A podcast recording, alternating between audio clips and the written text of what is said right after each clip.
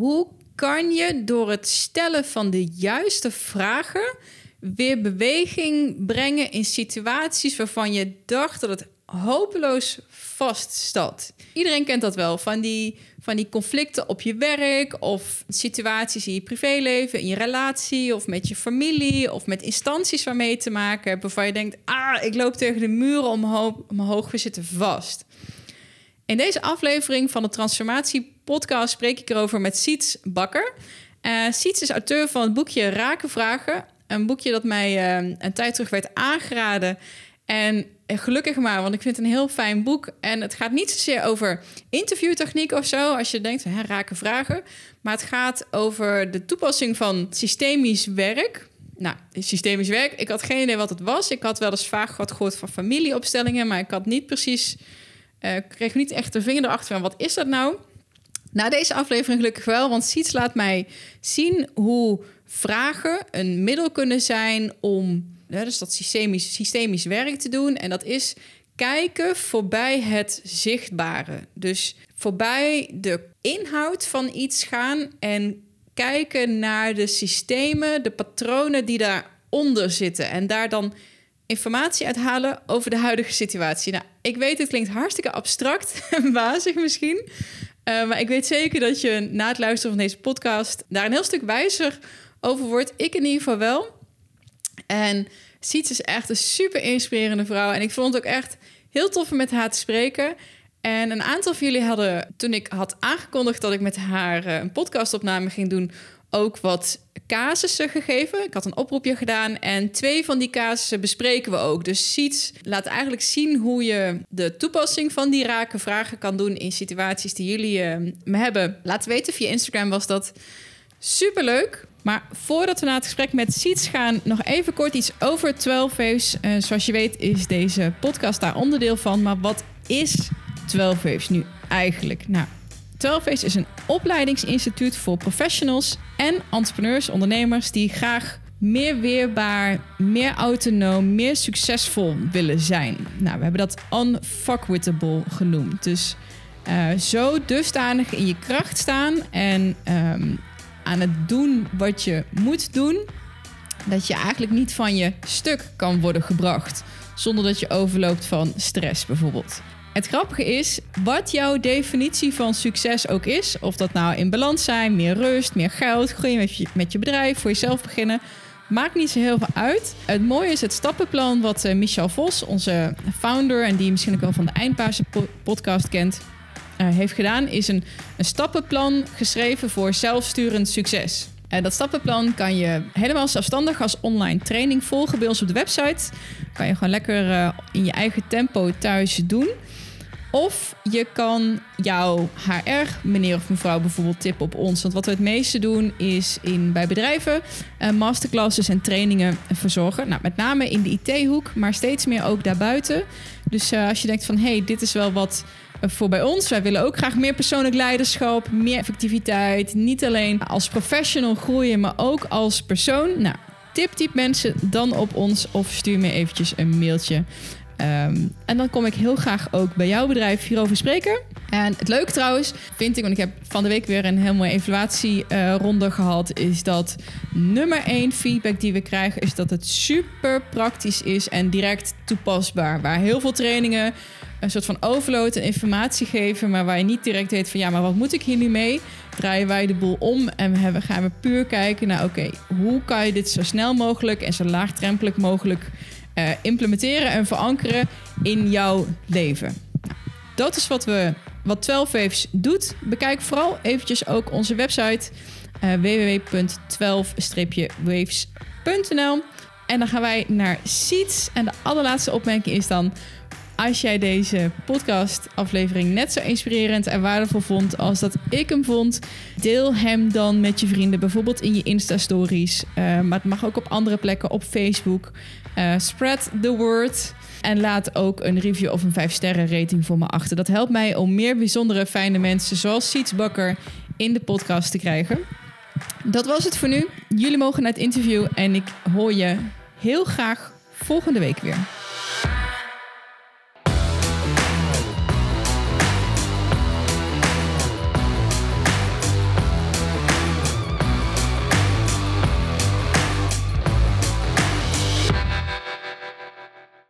Tadaa! Tadaa! Ja.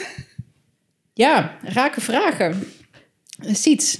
Ja. Hoe vaak moet je dat zeggen? Nee, het is niet Sietske. Nou, niet zo heel erg oh. vaak eigenlijk. Vroeger wel, maar uh, misschien komt het ook doordat ik dan heel stralend zeg van ik ben Siets. Wat ik wel heel vaak heb is dat mensen denken dat ik een man ben. Oh, echt? Ja, Sietse denken ze dan. Oh. Ja. Oh, nou die had ik niet. Uh... Ja, nou ja, en Siets is natuurlijk een afkorting van Sietske. Maar het zou ook een afkorting van Sietse kunnen zijn. Ah. Ja. Oh ja. Ja, maar ik ben boek. inderdaad ja. uh, geboren als Sietske. Oké. Okay. Dat klopt. En uh, ooit is het uh, Siets geworden. En uh, mijn meisjesnaam is Van Ophem. En dat is uh, bijna vijftien jaar geleden Bakker geworden. En wat ik spannender vond uh, bij dit boek was om te kiezen, doe ik nou Siets Bakker of doe ik Sietske? Of doe ik Siets Van Ophem? Of, uh, dus ik zei ook tegen mijn man, uh, dit betekent wel iets, hè? Siets Bakker. Kan je er af en toe nog mee schermen? Ja, ja, maar er staat wel Bakker op het boek, hè? Dus, ja, uh... nee, dat is helemaal oké. Okay. En, uh, dit is mijn naam en dit is wie ik ben. En uh, Siets Van Ophem, dat is een andere vrouw uit een heel ander systeem, uit een heel andere tijd. Ja, ja, meteen een paar dingetjes waarvan ik denk, oh leuk, waar wil ik het met je over hebben? Uh, maar laten we gewoon bij het begin beginnen. Ja. Raken vragen. En wat leuk ook voor jou om te weten hoe ik uh, bij jou terecht kwam. Ja. Uh, mijn voormalige businesspartner Maaike is helemaal in de life coaching. Of de, oh, ja. die is nu life coach. Ja. En volgens mij was dit een tip van een van haar coaches zelfs aan haar. Cool. Van, god, dit is een mooi boek. En ik was natuurlijk met Maaike ook aan het praten. Het is heel grappig over... dat een coach tegen de coach ja. zegt, deze vraag moet je stellen. Nou ja, ik weet niet of het zo ging, maar meer van waarschijnlijk dat boek ergens tegengekomen. En toen had Maaike tegen mij, zo van, we hadden het over podcasten en... en de skills die je daarvoor nodig hebt. Zei ze van, goh, dat is misschien wel een leuk boekje ook om eens inspiratie uit te halen als je niet meer weet van wat voor soort vraag je moet stellen. Tadaa! En nu zitten we hier. Want ik dacht, oh, dit is inderdaad echt een heel um, mooi iets wat je hebt opgeschreven. Dankjewel. En um, dus vandaar dat we hier zitten. Super tof. Ja, ja. ja. Raken vragen. Wil, wil je het uitleggen? Ja, ik praat heel graag over raken vragen. En de titel was ook zo'n ding, want ik dacht, ja, als je een boek uitbrengt wat uh, Raken Vragen heet, dan krijg je een beetje wat uh, stand-up comedians hebben, hè? Zo van, hey, doe eens een grap. En uh, hey, Siets, doe eens een vraag. En dat gebeurt ze nu en dan ook. En uh, eigenlijk gaat het over veel meer dan alleen maar het stellen van vragen. Dat heb je misschien ook wel gelezen.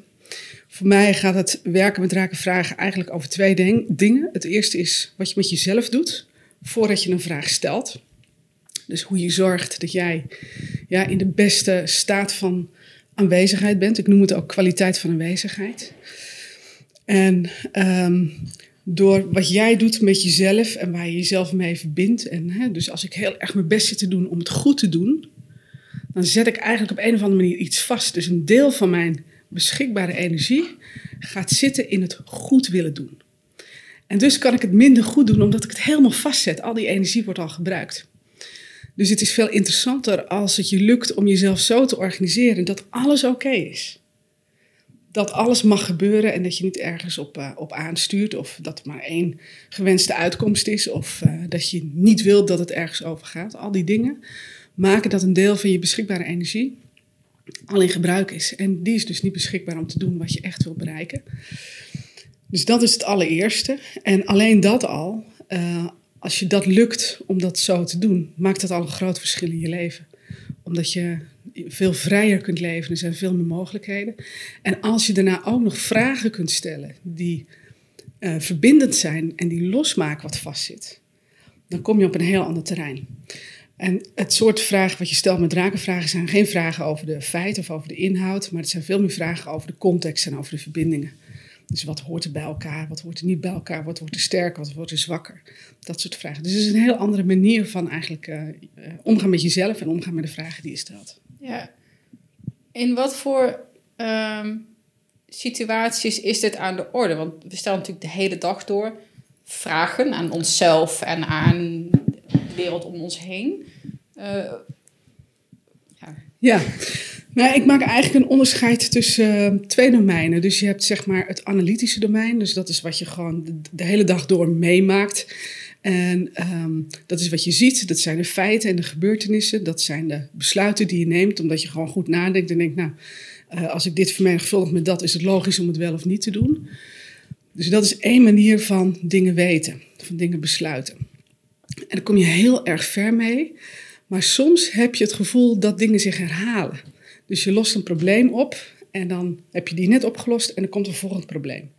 Lijkt er een beetje op, is toch nog weer een beetje anders. Kan je een voorbeeld geven om het concreet te maken? Um, ja, um, dus ik had een paar weken geleden moest ik een deadline halen. Nou ja, je kent het wel, deadlines die kunnen of heel fijn zijn of heel verschrikkelijk. Nou, ik was bezig om die deadline te halen. En iedere keer als ik eraan werkte, kwam er iets tussendoor. Of die kleine lullige dingetjes, maar ik werd steeds van mijn pad afgehaald, zeg maar. Ja. Uh, dus ik had heel veel stress, ik was heel hard aan het werk. Ik had mezelf vastgezet in de gedachte, ik moet die deadline halen, ik moet die deadline halen. En het schoot mij niet op. En in, de analytische, in het analytische domein los je probleem voor probleem voor probleem op. Maar als die problemen op een of andere manier een samenhang lijken te hebben, dus ze vormen een patroon met zich, met elkaar, dan kun je het niet op die manier oplossen. Dan moet je zoeken naar informatie uit een ander domein. Dat noem ik dan het systemische domein. En het systemische domein gaat niet over de feiten en gebeurtenissen, maar het gaat veel meer over wat is er eigenlijk allemaal met elkaar verbonden en welke informatie stroomt er door die verbindingen. Nou, een makkelijke manier om informatie uit het systemische domein te halen is dus voor het stellen van vragen.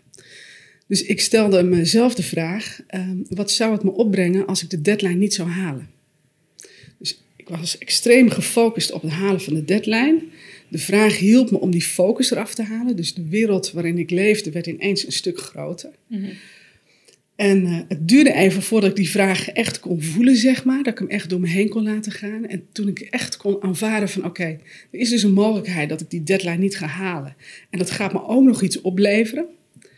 Toen was ik ineens in een andere staat. En dat was een staat waarin ik veel meer vermogens had. Dus mijn energie was niet meer bezig met die deadline, maar mijn energie was bezig met, oh ja, nou ja, zo kan het ook. En nou ja, wat er daarna gebeurt als alles weer beschikbaar is, is dat je gewoon heel gemakkelijk kunt doen wat je wilt doen. Dus het werken met raken vragen gaat eigenlijk over die twee dingen. Jezelf organiseren, zorgen dat je niks vastzit. En dan het soort vragen wat je stelt aan jezelf of aan een ander, om op zoek te gaan naar welke verbindingen zijn er en welke informatie stroomt er door die verbindingen. Ja, ik, er zijn, um, ja, ik, had, dat, ik had een quote opgeschreven die ik in je boek uh, oh, uh, kwam volgens mij helemaal voor in. Maar die vond ik wel echt heel mooi.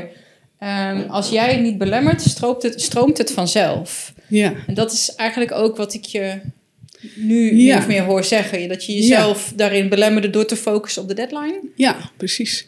En ik denk dat um, beweging veel natuurlijker is dan stilstand. Ja. En dat beschrijf ik ook in het boek. Als je uh, 's avonds omhoog kijkt en je ziet alle planeten en zonnestelsels en zon en manen, die bewegen de hele tijd.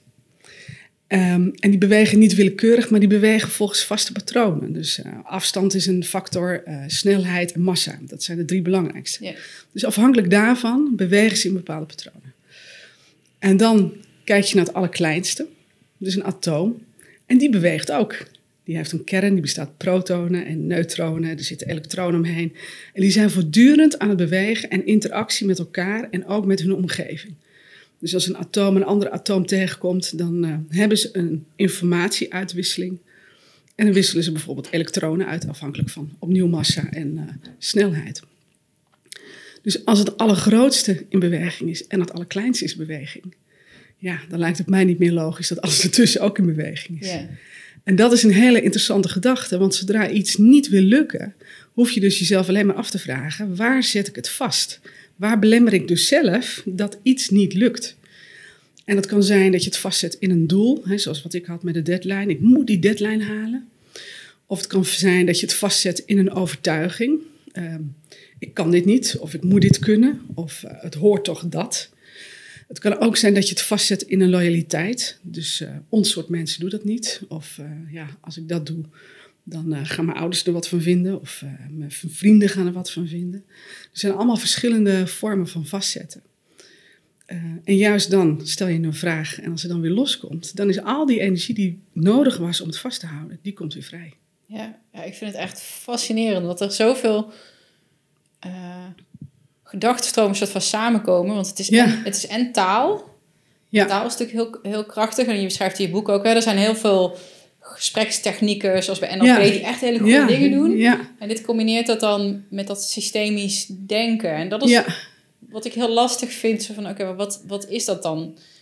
Systemisch denken is in het begin altijd heel lastig.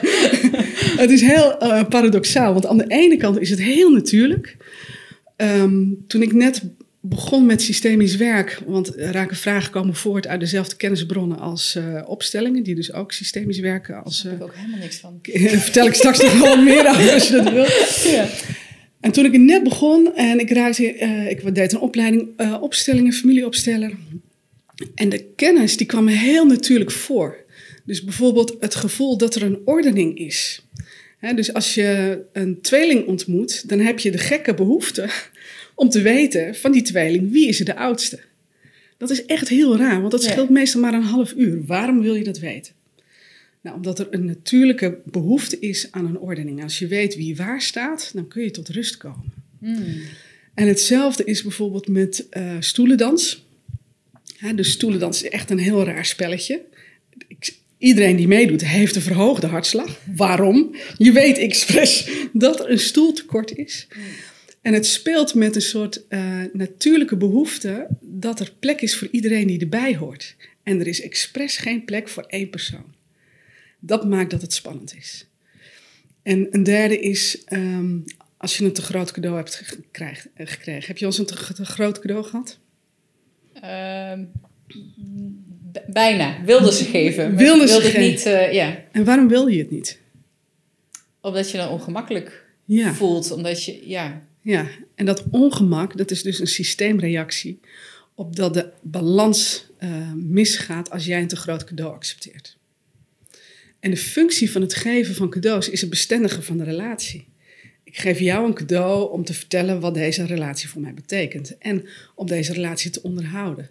Als het dan te groot is, dan is het net alsof ik in de verbinding dat er iets dichtslipt. Want jij kunt nooit teruggeven aan mij iets met dezelfde waarde en dezelfde omvang.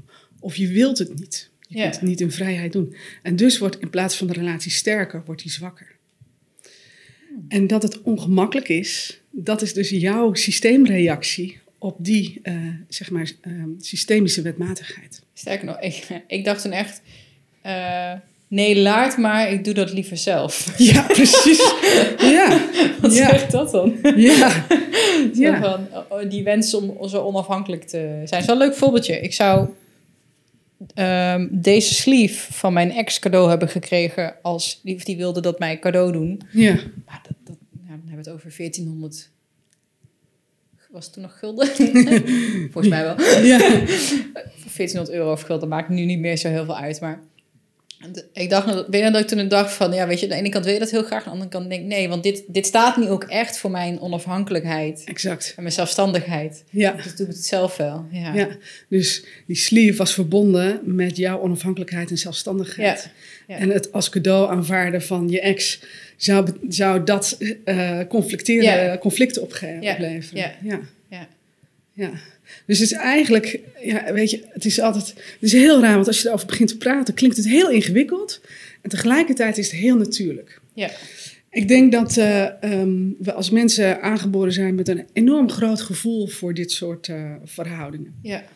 Uh, en dat we dan in ons leven een beetje afleren, omdat we in onze opleidingen en ook in ons werk zo ontzettend aangesproken worden op analytische kennis. He, dus als je ziet hoeveel artikelen geplaatst worden waarin verwezen wordt naar een onderzoek. Het is wetenschappelijk bewezen en dus is het waar. Ja. En ja, dat is allemaal hartstikke goed, maar dat is maar één vorm van weten. Het is maar één waarheid. En er zijn zoveel andere vormen van weten, zoveel andere vormen om informatie te krijgen. En, en daarom maak ik het onderscheid tussen het analytische domein en het systemische domein, zodat je ze beide kunt insluiten. En je hebt ze alle twee nodig. In het analytische domein krijg je iets heel anders dan systemisch. En ga alsjeblieft niet alleen maar op systemische informatie zitten, want het is echt niks aan. Mensen die dat doen, die komen nergens toe. Want in het analytische domein zit heel weinig vermogen om een besluit uh, te nemen. Er zit heel weinig vermogen om een plan te maken. Het, uh, systemisch bedoel je? Sorry, in het systemisch, ja, ja, ja, okay, ja. In het systemisch domein zit heel weinig vermogen om een plan te maken of een besluit te nemen. En dus blijf je eigenlijk altijd maar onderzoeken. Je blijft altijd reflecteren en uh, altijd verbinden met iets anders. Altijd op zoek naar nog meer patronen. Waar hoort het nog meer bij, nog meer, nog meer. En dan kom je eigenlijk niet in de actie. Als je alleen maar informatie neemt uit het systemisch... Uh, uit het anal- ik haal ze door elkaar. Als je alleen maar informatie neemt uit het analytische domein, dan mis je dus uh, het benul van de context en van de, van de patronen. Dan neem je alleen maar de feiten en de voorbeelden als informatie, zonder ze in een groot perspectief te kunnen zetten. Een van de vragen die, die ik had, um, heeft wel een beetje daarmee te maken. Met dat in, uh, ik, wat ik uit je boek haal is een soort van uh, uitzoomen. Wat, ja. wat dat uh, systemisch domein ook doet. Ja. En uh, waar ik soms tegenaan loop, um, is dat het bijna een soort van spanningsveld lijkt. Nou, als, uh, tussen inderdaad, er gebeurt iets hier wat ik niet leuk vind. Ja. Uh, en dan ga je kijken, reflecteren naar de patronen. Want er valt heel veel, uh, het zijn altijd projecties, uh, patronen, systemen heel vaak. En dat ik dat merk, dat ik dat soms bijna doe om dit een beetje goed te poetsen. Zo van, oh, maar ik kan het verklaren. En ik ga op zoek naar, de, naar waar het vandaan komt en zo. En dan ga ik aan mezelf werken. Ja. Uh, waardoor je de persoon die dan op dat moment iets deed, wat je even in de haren streekt, zeg maar, ja. een soort van vergoelijkt. Ja. En denk ik, dat, ik vind dat soms een beetje lastig. Zo van, oh, maar uh, je, soort van je ego opzij zetten versus uh, met je ego aan de slag en daar... Ja, ik weet even het goede woord niet, maar snap je wat ik, wat ik bedoel? Ik vind dat dan lastig, zo van, in hoeverre is het goed om dan van die situatie weg te gaan en naar je eigen patronen en systemen te kijken en het proberen te verklaren? Ja, het is altijd goed. en, en het is altijd fout. Er is natuurlijk geen eenduidig antwoord op. Als je informatie wilt krijgen uit systemisch domein, is wel een voorwaarde dat je bereid bent om alles te aanvaarden dat het is zoals het is. En dat betekent dus eerst bij jezelf dat je echt volstrekt in orde bent met dat het gaat zoals het gaat. Yeah. En op het moment dat jij zegt van nou, ik wil het eigenlijk anders hebben, dan focus je eigenlijk al je intentie en je energie. En zodra je begint te focussen, definieer je eigenlijk van hier gaat het dus over. En dit is wel goed, dit is niet goed. En dan begin je dus al dingen uit te sluiten. Dat gaat natuurlijk allemaal onbedoeld en onbewust. Maar dat is wel het effect van, van een focus of een wens of een besluit. En dat pad om eerst werkelijk in orde te zijn met dat het is zoals het is. Ja, weet je, dat klinkt heel mooi. Maar om dat echt zo te voelen, dat is best wel even een ding. Uh, ja. ja. ja. Ja, precies. En op het moment dat je het voelt, en dat voel je ergens in je lichaam. Uh, het is bijna een soort van plek waar je naartoe kunt gaan verbinden, zeg maar. En als je daar dan bent, uh, dan is die energie die bezig was met te focussen en dingen uit te sluiten, want het is een hoop werk natuurlijk, want het gaat tegen de natuur in, die is dan weer beschikbaar. En dat is bijna een verslavend gevoel. Dat is lekker als je daar bent, dat je denkt, oh ja, wacht even. En doordat je op dat punt bent, innerlijk, hè, dus gewoon alleen maar in hoe jij je ertoe verhoudt en wat je, uh, wat je ermee wilt en hoe het voor jou is en dat het bestaat. Als je daar bent, zie je onmiddellijk al andere mogelijkheden die eerder niet zichtbaar waren, doordat je zo gefocust was. Ja. Dus als iemand iets heeft waar jij last van hebt en je zou dat willen veranderen, of je wilt het wegredeneren, zo van, ah gut, die kan er niks aan doen, want... He, ja, dat of, is het patroon van hem of haar. Ja, dus het is meer teruggaan naar jezelf. En um, waar is een plek waarin ik echt oké okay kan zijn met dat het is zoals het is. Dat ik ook echt kan voelen dat het in orde is. En pas als ik daar ben, neem ik een besluit over mijn volgende stap. En het besluit wat je dan neemt over je volgende stap wordt echt een totaal andere. Ja, ik probeer te kijken of ik, of dat, of ik dit kan illustreren ook met een voorbeeld. Um, en um, wat je dan merkt in zo'n situatie, stel dat iemand zegt iets tegen je of je had een bepaald plan of verwachting en daar wordt nee tegen gezegd. Ik merk ja. bij mezelf dat um, als ik daar een grotere reactie op heb dan eigenlijk voor een volwassen Precies. persoon logisch zou zijn, ja. heb ik inmiddels dan geleerd ook van, oh, dit betekent dat er ergens een patroon is wat aan is gegaan. Um, wat niet zozeer om deze situatie ging, maar iets wat ik heb aangeleerd, waardoor het meer pijn triggert of meer angst of meer dan ja. eigenlijk noodzakelijk zou zijn. Ja, en wat ik doe in dat soort gevallen is, als eerste vraag ik me af, uh, waar is het nee op gericht? Is het nee gericht op het idee? Of is het nee gericht op mij als persoon? Wat bedoel je, waar is het nee op gericht? Ja, dus je komt met een, wat je geeft als voorbeeld, dus je, ja, um, je, je komt met een idee en iemand zegt nee. Ja. Waar is het nee tegen gericht? Is het nee gericht tegen het idee? Is het nee gericht tegen jou als persoon? Of is het nee gericht tegen wat jij als pers- waar jij als persoon voor staat? Mm-hmm. Dat zijn heel verschillende nee's. Ja. En soms is de nee alleen maar gericht tegen het idee. Nou, ik vind het gewoon een slecht idee. Maar kun jij hem voelen alsof die gericht is tegen jou als persoon? Ja. En dan krijg je conflicten. Al helemaal als het bijvoorbeeld iets ging over een relatie die je met die persoon hebt. En je, wil, ja. je, je stelt iets voor of je hebt een wens of een behoefte of een suggestie. Er wordt nee tegen gezegd. Ja. ja. Met ja. dat niet persoonlijk te maken. En het tweede, de tweede vraag, die, dus de eerste vraag is, uh, waar is de nee tegen gericht? En de tweede vraag, als ik groter reageer dan gepast is in de situatie, is de vraag, waar ben ik mee verbonden? Als ik zo heftig reageer, waar ben ik mee verbonden? Ben ik verbonden met mijn gevoel van onzekerheid?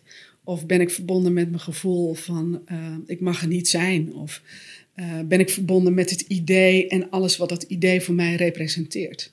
Dus ik ga op zoek naar de verbindingen die ik zelf van binnen gemaakt heb. Meestal onbewust en onbedoeld. Ja. Met dat ene idee. Of met die ene relatie waar je van alles op projecteert. En dus je hebt relaties waarin je automatisch het kleine meisje wordt wat onzeker was. Of die puber die doodongelukkig was. Of dat gaat automatisch in dat soort relaties. En dan reageer je vanuit die positie. Ja, precies. Ja. Ik ben laatst naar de kapper geweest. Nou, dat is echt heel naar. Je ziet het. Het was echt helemaal mislukt. Dus het was echt heel vervelend. Dus ik ben teruggegaan. Ik zei, nou, het is echt niet goed geknipt. Uh, dit, is, dit past niet bij me. Het moet opnieuw. Dus ze hebben het opnieuw geknipt, maar het is nog erger. Dan nee. dat het, ja, het is nu vier weken geleden. En als ik in de spiegel kijk, dan zie ik een meisje van veertien. Dit was het soort haar wat ik had als ik veertien was. En dat was voor mij niet de leukste tijd uit mijn leven. Dus iedere keer als ik in de spiegel kijk, zie ik heel even dat meisje weer. Yeah. En dan geven mensen mij complimenten over mijn haar. Ze zeggen, nou, het is wel goed geknipt hoor. En dan denk ik, nou, echt, je staat gewoon te liegen. Dat denk ik dan. Yeah. Dat is natuurlijk helemaal niet zo. Ze geven een compliment om een relatie met mij te maken.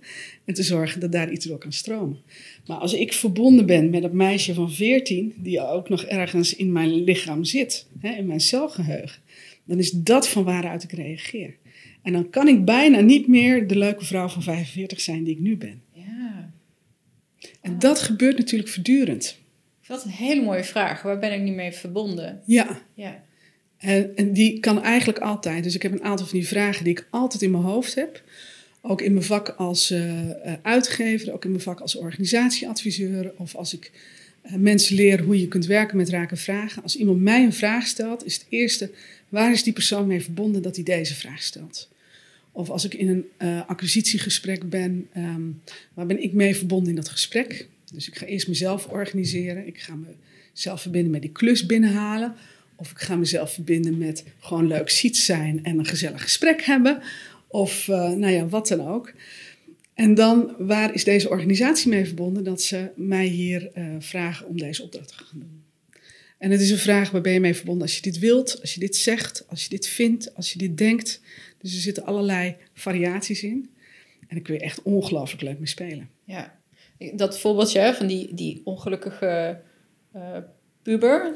Die, die resoneert ook wel. En ook als je dan kijkt naar wanneer ik dan zeg maar het meest aanga, dan denk ja. ik, oh, soms krijg je dat ook wel eens te horen van, het lijkt wel alsof je het expres doet. Zo van, ah, ja. dat je dingen vraagt waarvan je weet dat eigenlijk het antwoord nee is. En dat is niet omdat ik jou niet leuk vind, maar het kan gewoon niet. Ja. Waarom doe je dat? Waarom uh, bouw je dat podium? Je zet in de stage, zeg maar. Ja, dus ja, even, maar ja. Dus, ja. Dan denk ik, en ik, dan denk ik, ja, ja, ik weet dat je lessen, die komen dan voorbij totdat je ze leert. Maar ik kom daar nooit soort van uit. En ik, weet, ik, weet, ik kan ook echt aanvoelen wanneer dat weer gebeurt. En denk ik, ja, ik ja. ben het gewoon weer aan het doen. Ja, ja leuk. ja. Ik dacht dat ik hiermee nou wilde ja, stoppen. We, weet je, in het systemisch werk zeg je eigenlijk, en waarschijnlijk heb je daar onwijs goede reden voor. Dus het om is, een nee te krijgen, om die teleurstelling uh, uh, te voelen? Uh, je hebt een onwijs goede reden om dat gedrag te kiezen. En dus in het systemisch werk ben je niet bezig met je moet je lessen leren en dan ben je klaar. Okay. Of uh, uh, het zijn nog gaten in je ontwikkeling en als je dat gedaan hebt, dan mag je weer door naar het volgende stationnetje. Helemaal niet. Daarin zeg je gewoon, er is ongetwijfeld een hele goede reden om te reageren zoals je reageert. En het is veel interessanter om dat te onderzoeken dan om de reactie weg te poetsen. Mm. En in het voorbeeld wat je geeft, zou een vraag kunnen zijn, um, hoe oud ben je door dit te doen? En dan kun je uh, een vervolgstap maken en zeggen van, stel je voor dat ik me verbind met mijn zesjarige zelf. Wat zou die dan doen?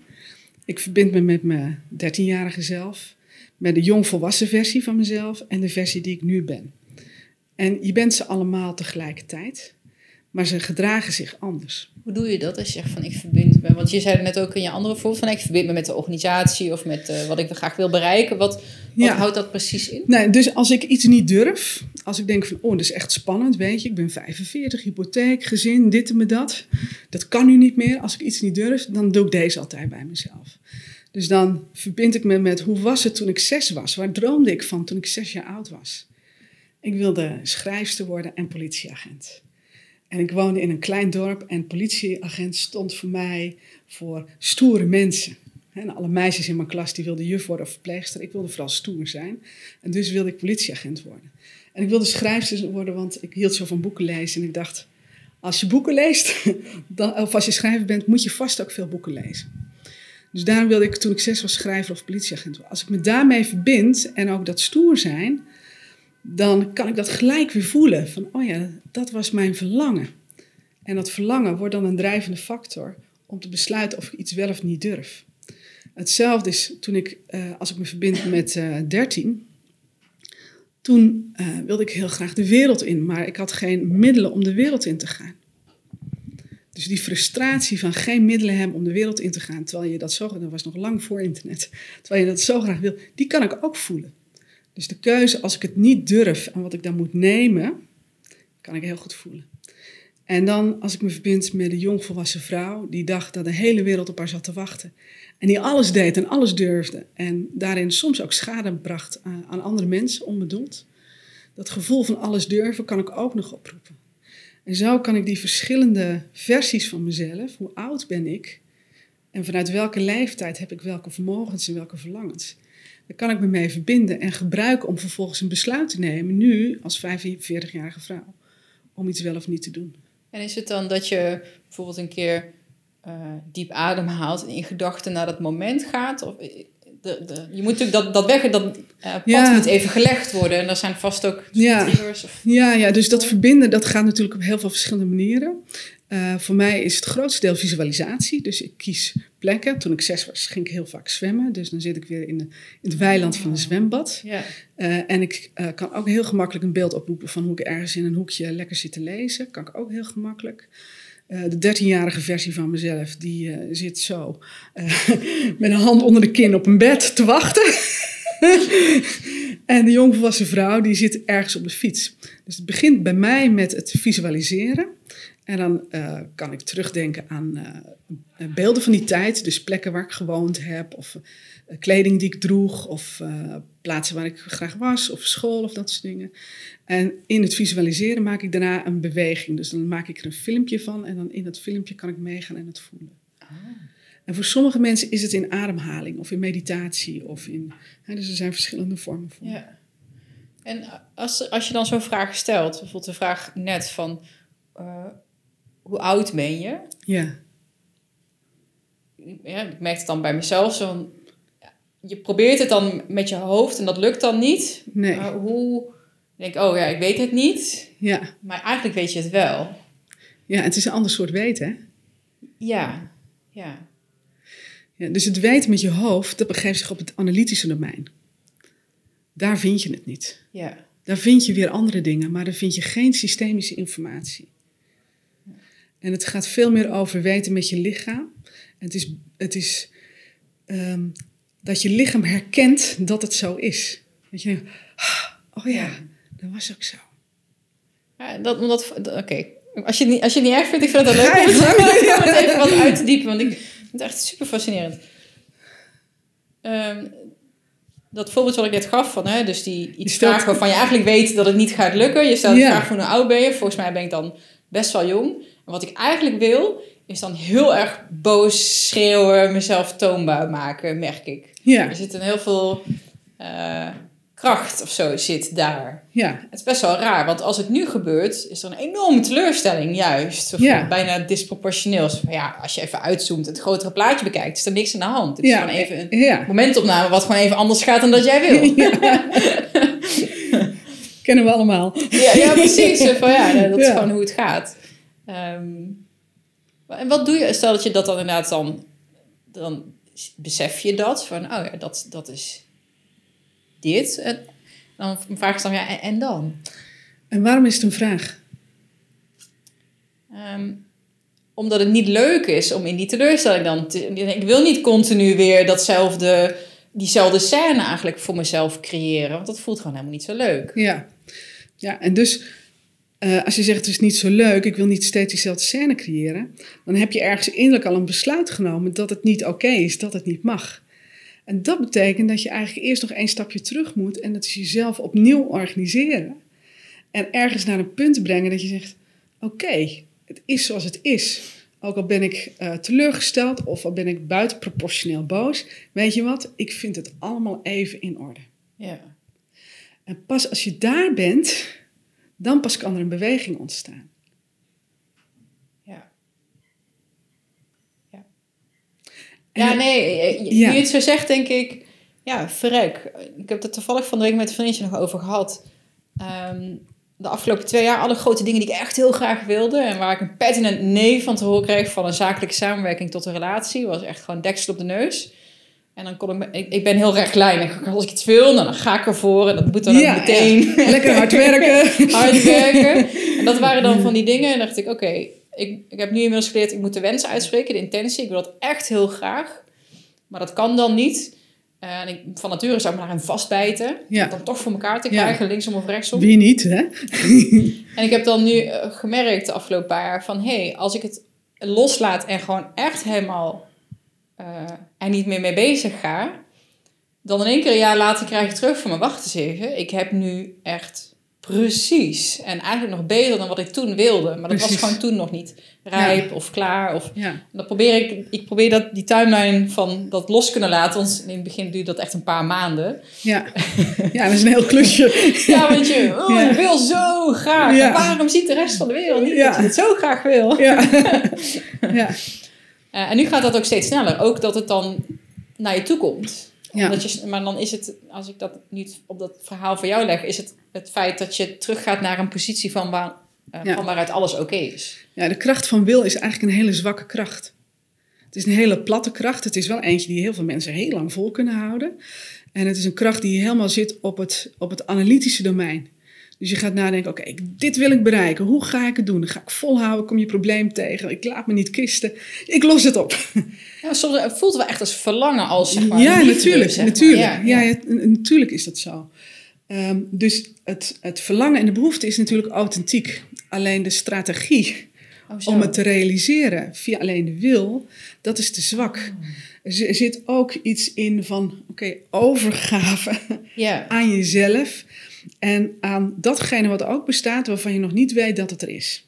Ja. En dat vraagt bijna een soort van vertrouwen in het leven. Ja, het klinkt nu gelijk heel spiritueel en filosofisch. Maar uiteindelijk maakt dat wel het verschil. En als je op dat punt bent, voor de meeste mensen betekent dat dat ze, dat ze um, een punt moeten bereiken dat ze helemaal uitgeput zijn. Of dat ze gewoon echt geen idee meer hebben. Dat ze denken, ik heb alles gegeven, ik ga heel hard zitten huilen.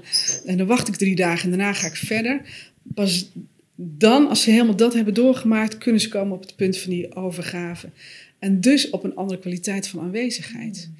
En als je dingen zit te doen vanuit je wil... dan zit je het soort van in te zoomen en vast te houden... en te klemmen en te klemmen en te klemmen en te klemmen. Terwijl als je meer in die stand bent van... oké, okay, hier ben ik. Ik ben oké okay zoals ik ben. De wereld is oké. Okay. En ik ga kijken wat ik kan doen met, met wat de omstandigheden zijn... Dat is eigenlijk gewoon een kwestie van verbindingen leggen. Verbindingen waardoor dingen kunnen stromen. Dan sta je in een heel andere staat. En dan doe je veel meer wat de planeten ook doen en wat de atomen ook doen. En dat is vanuit beweging. En weten dat als ik ergens hier iets loslaat, dat er ergens anders iets nieuws komt om mee te verbinden. Ja, ja ik vind het een hele mooie. Zo had ik hem nog niet gehoord. Een hele mooie manier om het te omschrijven. Ook dat, dat, dat rock bottom. Dat klinkt dan heel negatief, maar eigenlijk ja. is dat een hele positieve... Die staat van overgave, die je bedoelt. Ja, en je hoort het ook van mensen die burn-out zijn geweest. Die vertellen allemaal dat verhaal van ik moest er helemaal doorheen. Ja. En ik had bedacht dat ik nu klaar was. Want uh, vier maanden, nou het wordt alles wat. Maar ja, je, je weet al bijna als iemand dat zegt. Van, ja, dan ben je gewoon, zit je ergens nog steeds vast. In elk geval vast aan het idee over hoe lang zoiets mag duren. En pas als ze echt... op een punt zijn dat ze niet meer verder kunnen en zich daarin kunnen overgeven, dan kunnen ze ook zichzelf opnieuw uitvinden. En mensen die echt dat proces helemaal doorgaan, die zeggen ook van ik zou niet meer terug kunnen naar dat oude leven. Dat klopt ook, want je hebt nu zulke andere verbindingen gelegd dat het echt flauwekul is om dat oude nog te blijven doen. Ja. Ik heb zo het vermoeden dat dat nog steeds... Wat luistert, ik heb, wat is een rake vraag? Je had al t- twee gegeven. Um, waarmee ben ik nu verbonden? En waar, uh, hoe oud is dit? Ja, hoe oud is dit? En ja. ook, uh, wat zou er gebeuren als ik het niet... Uh, wat ja. levert het me op? Ja. Uh, wat versterkt het? Um, hoe kan je een rake vraag het beste uitleggen? Nee, wacht. Sorry. Terug.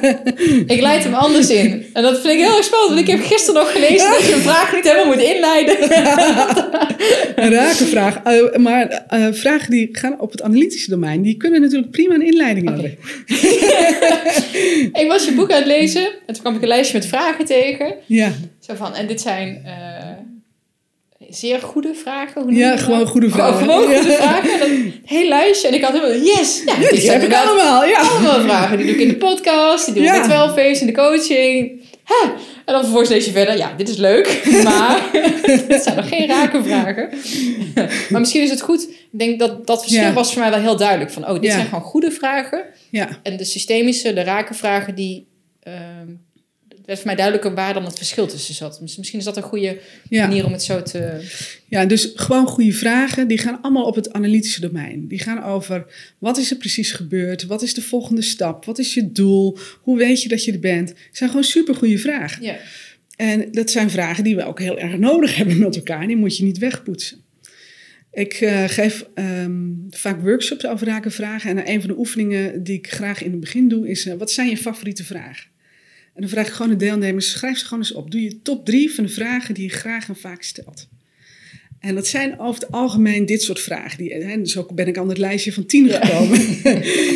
En dan zeg ik, oké, okay, dus die vragen die brengen je naar het analytische niveau. Dus die geven je één soort informatie. Die geven je informatie over, over uh, hoe laat is het, wat is de temperatuur, wat is de volgorde, weet je. Al dat soort dingen, feitelijke informatie die je kunt opschrijven, bij wijze van spreken. En dan rake vragen, die brengen informatie uit het systemische domein. En dat is informatie die je veel meer kunt voelen. En die zelfs, dezelfde informatie kan voor jou anders voelen dan voor mij voelen. Ik kan hem in mijn nek voelen en jij voelt hem in je buik, bij wijze van spreken. Ja. Um, dat kun je ook niet zo goed opschrijven. Het is een beetje hetzelfde als wanneer je een mooie droom hebt gehad. En uh, je vertelt de volgende dag aan iemand wat je gedroomd hebt. Dus bijna als je via je droom stuk knijpt in woorden. Ja. Dat verschil. Ja. Dus de informatie die je krijgt door het stellen van rake vragen is gewoon een heel ander type informatie die op een heel andere manier komt, die over heel andere dingen gaat. En mijn boodschap is eigenlijk, ja, gebruik gewoon alle twee. Dus in die workshops met die favoriete vragen gaan we op zoek naar wat wil je weten door deze vraag en welke vragen kun je ernaast zetten, waardoor je soortgelijke informatie krijgt, niet uit het analytische domein, maar uit het systemische domein. En dan heb je dus beide domeinen te pakken. En dan heb je dus meer informatie om mee te werken. Ja. Dat vind ik ja. wel interessant. Ja. En je weet dat iets een rake vraag is, sowieso doordat uh, het niet vraagt naar feit of gebeurtenissen. Dus ze zijn vaak heel a-specifiek. En dus zo'n vraag, hoe oud is dit? Dat is ook zo'n vraag dat je denkt, huh? Huh? Wat zeg je nou? En uh, ik heb ook zo'n kaartenset, daar zit die ook in. En die wordt heel vaak door mensen uitgehaald dat ze zeggen, nou ziet, er zit één vraag in... Die is zo raar, die hoort er vast niet, is vast een foutje. Maar ja, het is eigenlijk een hele mooie vraag. Welke is dat? Hoe oud is oh, dit? Is dat die? Ja, hoe oud is dit? Ja, je wordt vaak opzij gelegd, nou, dit, dit, dit slaat nergens op. Ik kan er niks mee. Ja. Ja, en als we het gesprek erover voeren, dan, dan opent het juist hele, hele nieuwe werelden. Um, de vraag, waar ben je mee verbonden? Dat is een van de vragen die ik... nou ja, wel, wel dertig keer op een dag stel aan mezelf. Hè? Dus negentig procent van de vragen die ik stel, die verlaten mijn hoofd niet. Maar die stel ik aan mezelf. En die vormen hoe ik mijn denkproces organiseer. Die vormen waar ik, waar ik naar kijk, wat ik interessant vind, waar ik op reageer. En een andere vraag die ik heel erg veel stel is, waar gaat het niet over wat je wel zou verwachten? Ja, die zag ik in je boekje en die vond ik ja. heel, uh, heel mooi. Ja, ja. Ik heb mijn um, thesis geschreven, heb ik een, een, een analyse gedaan van een online forum. Yeah. Toen was er nog geen... Uh, uh, of er zaten heel veel op fora. Het ging over seksualiteit.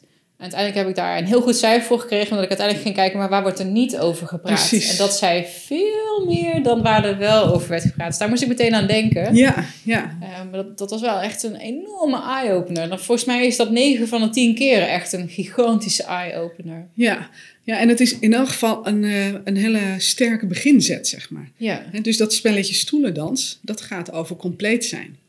De vraag, waar gaat het niet over wat je wel zou verwachten, gaat ook over compleet zijn. Wat is er niet wat je wel zou verwachten?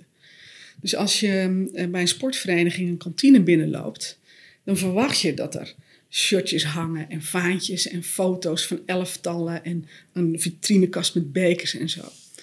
En als dat er niet is, neem je dat meestal niet direct bewust waar, maar onbewust word je een beetje onrustig.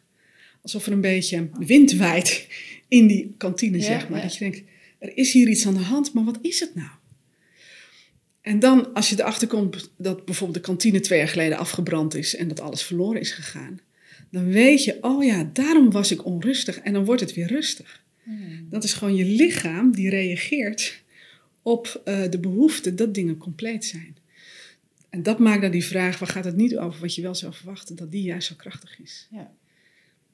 Ja. Dit gebeurt vaak, hoor. dus, nou, dus... je gaat meteen heel erg... Ik merk dat ik heel erg in die soort van de reflectieve staat... Uh, uh, nou, eigenlijk een hele stille staat kom, merk ik. Ja, ja. ja. Wat ik heel vaak merk als ik met, uh, met mensen werk... en we hebben dit soort gesprekken... Um, dat er een soort van heel veel uh, herprogrammeren is... van opvattingen en ideeën die je hebt over... hoe dingen wel en niet werken. Omdat... Als je systemische uh, kennis toevoegt, dan verandert de betekenis daarvan zo. Omdat dingen die normaal gezien belangrijk zijn, hè, hoe goed kun je doelen formuleren, dat is heel belangrijk. In systemische zin is het redelijke flauwekul. Hmm. En zo zijn er nog een aantal van die dingen. Dus de, de, de betekenis die kennis heeft, die je al hebt, die verandert als je dit toevoegt. Ja. Waardoor je dus even het gevoel hebt van... hé, hey, ik sta op drijfzand, want wat, ja, wat gebeurt ja, hier? Ja, het is echt verschrikkelijk. Het is echt verschrikkelijk. Dat zegt de mevrouw niet. Ja, nou, maar dat is ook zo. Ja. Ik weet, toen ik net met deze kennis begon, ik dacht echt... Ik zat in een uh, opleiding uh, familieopstellingen. En ik had uh, nota bene acht jaar gewacht om uh, in te schrijven voor deze opleiding. En toen ging ik er eindelijk naartoe. En acht jaar lang had ik gedacht, dit is het. Dit is mijn ding, hier hoor ik bij. Hier ga ik heel goed in worden. En ik zat daar de eerste ochtend. En ik dacht alleen maar, dit is verschrikkelijk. En op een gegeven moment hoorde ik naast me, ja, dat vind ik ook. Dus ik zei, oh, ik zei het hardop. En de reden dat ik het zo verschrikkelijk vond, is dat je krijgt geen instructie. Je hebt geen houvast. Het is eerst een heleboel dingen waarvan je dacht, zo zie je de wereld in elkaar. Dat wordt, wordt veranderd, krijgt een andere betekenis. Maar wat het dan wel is... Als je er net kennis mee maakt, weet je dat nog even niet. En dat is een hele oncomfortabele fase. Maar wel een die juist helpt om je ideeën die vastzaten los te maken. Mm. Zodat er nieuwe mogelijkheden ontstaan. Dus mijn workshops zijn altijd uh, veel korter dan gebruikelijk. Omdat ik gewoon zie dat mensen zijn... Er gebeurt gewoon zoveel. Het is gewoon niet vol te houden. Om daar echt een hele dag aan te werken. Wat, wat, hoe ziet zo'n uh, workshop daaruit? Dat gaat dan over de Raken Vragen. Ja. Wat, uh, wat zijn dan doelstellingen of casussen? Of, of hoe stappen mensen erin? Met wat voor motivatie? Nou, ik geef een basisworkshop. En dat is vooral bedoeld om te leren om met die vraag te werken. Gewoon hardop zo'n vraag durven stellen. En, en dan heb ik een toolbox en die geeft mensen dan mee. En dan kun je aan het einde van de dag kun je de vraag die ik bedacht heb uh, kun je stellen. En weet je hoe je verder kunt met het antwoord wat je krijgt. En ik heb een serie workshops, dat noem ik het expertprogramma. En daarin leer ik mensen echt, nou ja, eigenlijk alles wat niet in het boek staat. uh, over uh, hoe kun je echt je eigen vragen maken. En hoe kun je uh, weten waar jouw vraag vandaan komt. Waar reageer jij op door zo'n vraag te stellen. En hoe weet je waar zo'n antwoord uh, vandaan komt. En waar dat mee verbonden is. En wat je daar verder mee kunt doen. Dus daar gaan we echt mega de diepte in. Hmm.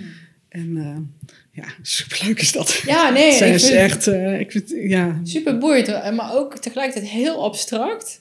Waardoor ik ook uh, er net niet bij kan. Ja. Ja, dat, dat klopt. Ja.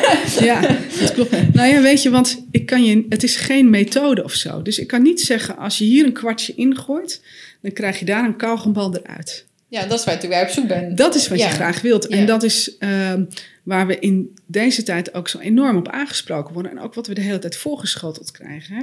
Kijk maar op, uh, op je social media. Drie tips om, nou vul maar in, uh, gelukkig te worden. Nooit meer met haast op te staan. Drie tips om beter te slapen. En eindeloos gaat het door.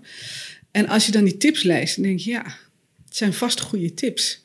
Maar gaat het nou voor mij echt verschil maken? Het is bijna een soort van comfort uh, food, maar dan in yeah. termen van, van ideeën en opvattingen. En dit vraagt nog net ietsjes meer. Dit vraagt eerst een bereidheid om te gaan onderzoeken. Nou, die heb je wel, dat, dat is niet wat ik zeg. En dan gebeurt het dat de dingen van je wist dat ze waar waren, dat die in een ander perspectief komen te staan. Op het moment dat je daar doorheen bent en je hebt deze fase gehad, dan wordt het heel leuk. Want dan kun je, er, kun je ermee gaan spelen. Dan ga je anders naar de wereld kijken. En dus je, iets als je kwaliteit van aanwezigheid. De volgende keer dat je uh, in de supermarkt staat of bij de benzinepomp om te tanken. Speel met je kwaliteit van aanwezigheid. En dus voor mij, als ik naar de benzinepomp ga, ik wil echt zo snel mogelijk weer buiten staan. Dus iedereen die daar ook is, staat me theoretisch in de weg. Mm-hmm. En dan word ik dan chagrijnig van. Maar ik kan ook zeggen, ik ga naar die pomp. En ik ga hier echt een geweldig bezoek van maken. Dat lijkt me leuk. Die ga ik op de terugweg doen. Ja. Die ga ik, daar ga ik eens en dan, mee, uh, en wat ik dan doe, is dan ga ik ietsjes rechterop staan. En dan kijk ik mensen aan. En dan als ik ze aankijk, dan lach ik. Niet uitlachen, maar gewoon een smile. Ja, ja. Zo. Of in de rij bij de kassa. En dat je dan een, een vriendelijke, charmante opmerking maakt tegen degene die voor jou in de rij staat. En dan je hele moment, je hele leven voor dat moment wordt totaal anders dan wanneer je in kramp zitten stressen van mm. uh, ik wil graag door die rij. Dat is het, het, het makkelijkste element van systemisch werken en van Raken Vragen om mee te beginnen. Je kwaliteit van aanwezigheid organiseren. Wat doe je met jezelf in dit moment? Als je zenuwachtig bent voor een gesprek, wat doe je met jezelf? Waar ben je mee verbonden? Wat zeg je tegen jezelf? Ja. Wat zou je ook tegen jezelf kunnen zeggen? Waardoor je in een staat van ontspanning komt en waarin je denkt van oké, okay, we zullen zien wat er gebeurt. Die vind ik wel heel leuk. En die, die doe ik ook echt regelmatig. Ja. Uh, niet zozeer meer voor de podcast, maar voor bijvoorbeeld een laatste televisiefragment uh, moest gefilmd worden. Ja. En toen zat ik in de auto en toen had ik echt nou, ik kan nu helemaal twee kanten op gaan. Ik kan helemaal in dat nerveuze gevoel gaan hangen. Ja. Oh, hoe ga ik eruit zien? tien kilo zwaar op televisie? Wat heb ik al voor vragen gaan stellen? Oh. Oh. Nou. Of, um, en dat heb ik een beetje uit mijn... mijn docentenjaren nog, van ja, weet je, uh, het is wat het is. En uh, ik sta je gewoon te vertellen naar mijn eer en geweten op dit moment, met de skills, kennis, energie die ik nu heb, ja. ga ik het gewoon het beste geven van mezelf. Ja. En that's it. Ja. En uh, nou, misschien is dat niet de honderd procent die ik kan zijn, maar goed, zij weten niet wat honderd procent is, want zij zitten niet in mijn hoofd. Ja, ja, precies. Als docent is, was dat heel fijn in het begin. Zo van, ja. oh, hey, en uh, doe ik het wel goed? Maar ja, die studenten, die weten... Je weet niks. Nee, nee. Jij weet honderd procent, nou al geef je maar tachtig procent. Ja. Is nog steeds tachtig procent meer dan die studenten. Dus daar, daar kan ik wel mee spelen. Ja, ja, en dat is dus jezelf organiseren. Wat jij tegen ja. jezelf zegt ja. en de vragen die je zelf stelt. Waardoor je in een fijne staat komt, voor jou fijne staat. Waarin je zegt, oké, okay, zo kan ik het doen. Dat is jezelf organiseren. Ja. Okay. ja. Kijk, en heel gestrest aankomen en dan uh, zenuwachtig zijn en dan nou ja, niet zo goed doen als wat je wilt. Daarmee maak je jezelf ook een beetje onschuldig. Hè? Want dan zeg je achteraf, ja, ik kon er niks aan doen. Ik was zo zenuwachtig. Ja. Maar het klusje om het aan te gaan, om je kwaliteit van aanwezigheid zo te organiseren dat je echt iets kunt doen en dat het leuk is, dat is eventjes meer werk. Ja. Dan moet je het werkelijk aankijken. Wat, is, wat doe ik met mezelf? Waardoor ik hier in deze staat kom. En vind ik dat oké? Okay? Of denk ik dat het... Dus dat is in het begin is dat even meer werk. Eh, en je moet ook eerlijk kunnen zijn tegenover jezelf. Ja, dus je moet je een beetje schuldig maken. Ja, shit, weet je, dat doe ik gewoon. Ik maak mezelf gek. En ik leg de lat hoog. En dit... Ja, plus, plus een emotie is nog verleidelijk, want het laat je ja. zo van, oh, ja. kom naar deze kant. Ja, dus je ja. moet er heel bewust ja. zeggen, nee. Ja. Dus daar zit heel veel onschuld. Ja. Uh, en in het jezelf organiseren zit kracht. Ja. Ja. En daarin kun je echt nou, je, je talent laten stromen, je liefde laten stromen, je energie laten stromen. Zelf groeien en bijdragen aan iets wat, wat groter is. Ja. Mijn trucje is om te zeggen, oké, okay, wat is het allerergste dat kan gebeuren? Ja. Nou ja, dat ik dood ga. Dus gewoon het einde van alles. Dat ik hier een mes in mijn tas heb zitten. Ja. Hoe groot is die kans? Nou, niet zo heel groot. Oké, okay, wat is dan het allerbeste wat er kan, wat er kan gebeuren? Uh, en dan is meestal dat ik plezier heb. Uh, dat ik iets leer. En dat ik iets doe wat ik eigenlijk niet durf. Weet je, dat, yeah. in die categorie zit het voor mij meestal. Ja. Wat ik jou uh, straks hoorde zeggen... Uh, volgens mij raakt het heel erg aan... Wat ik mega fascinerend vind is... Uh, je, we staan nu hier, we willen graag daar naartoe. En yeah. daar zit heel veel weerstand, dat lukt niet. Um, en... Uh, ben ik ook kwijt. Nou, ik zit net in het voorgesprek tegen jou te vertellen. Nou, dat had ik laatst voor de eerste keer dat ik mijn vraag niet meer wist. Heb ik hem gewoon weer. Maakt niet uit. Um, van, wat deed je hiervoor? Want je, um, ik las in je, je biografie ook onderin. Je, ja, achter in het boek staat zo'n ja. alinea van ja, nu doet Siets dit. Ja. Maar ja, wie weet tegen de tijd dat jij dit boek in de handen hebt... is ze misschien weer iets totaal anders aan het doen. Dus je bent best wel veelzijdig volgens mij. Ja. Kan je ons een beetje meenemen ook in hoe dit bijvoorbeeld is ontstaan... en hoe dat, dat voor jou werkt, zo'n proces? Ja. Ja, voor mij is het echt een hele duidelijke logische lijn. Maar als ik het in een cv zou zetten... dan uh, kom ik door geen enkel algoritme heen. Omdat het uh, te, te veel alle kanten op gaat. Um, het is voor mij begonnen um, toen ik...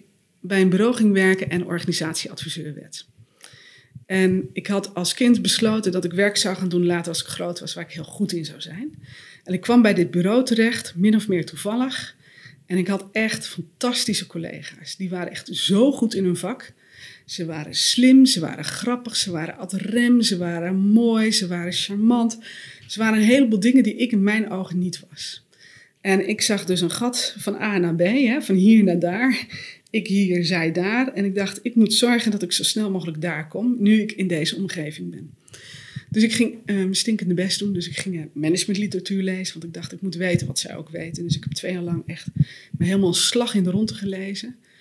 En dan hielp natuurlijk niks. Dat kan ik nu heel goed zien. Maar uh, toen midden twintig uh, uh, had ik daar geen idee van. En iedere keer als ik een boek had gelezen, dan zei ik... oh, weet je, dit is echt een goed boek. Uh, beelden van organisaties, fantastische metaforen. En dan wil ik dit met een collega delen. En dan in twee zinnen, weet je, werd dat hele boek gefileerd. Met ideeën waar ik echt nooit op gekomen was. Dus ik kon daar gewoon helemaal niet, niet in mee, niet tegen op. En toen op een avond... Um, organiseerde een collega een avond organisatieopstellingen. En ik was hard aan het werk om alles te leren. Dus uh, ik ging dit ook bekijken en leren en ontdekken. En ik werd representant. Het was een casus van een kinderdagverblijf. En ik werd gevraagd als representant van een, een medewerker van het kinderdagverblijf. En het was heel leuk, want ik zat eerst gewoon langs de kant te kijken naar wat er gebeurde. En uh, toen moest ik staan. En toen was ik ineens medewerker van het kinderdagverblijf. En ik stond. En ineens dacht ik, ik ga je helemaal kapot maken. Ik ga je afmaken. Echt? Als medewerker. Ineens kwam het uit het niets. En ik dacht echt, wat? Dus ik wist dat ik Siets was. En ik voelde ook hoe ik als medewerker zo enorm agressief was richting de directeur.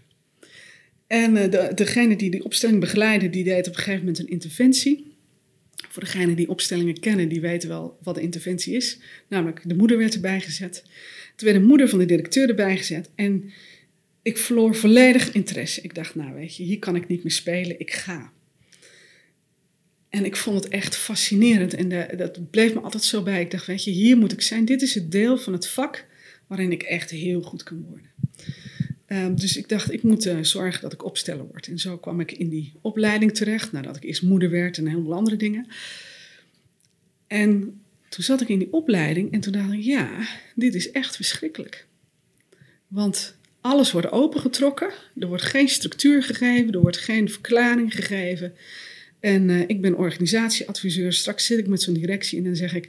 weet je wat, we moeten even een opstelling gaan doen. En het was heel dubbel. Aan de ene kant voelde ik van deze kennis, die is echt heel gaaf. Het is echt van deze tijd. We leven in een tijd van verbindingen. Alles is met elkaar verbonden. Opstellingen onderzoeken verbindingen. Systemisch werk gaat over verbindingen. Dus ik dacht, ja, de kennis is echt heel gaaf, maar die vorm opstellen, dat is echt wel rot eigenlijk. En ik zag ook dat je als inbrenger van een vraag behoorlijk afhankelijk was van het vermogen van een opsteller om dingen te zien en, en daar een holding space voor te bieden.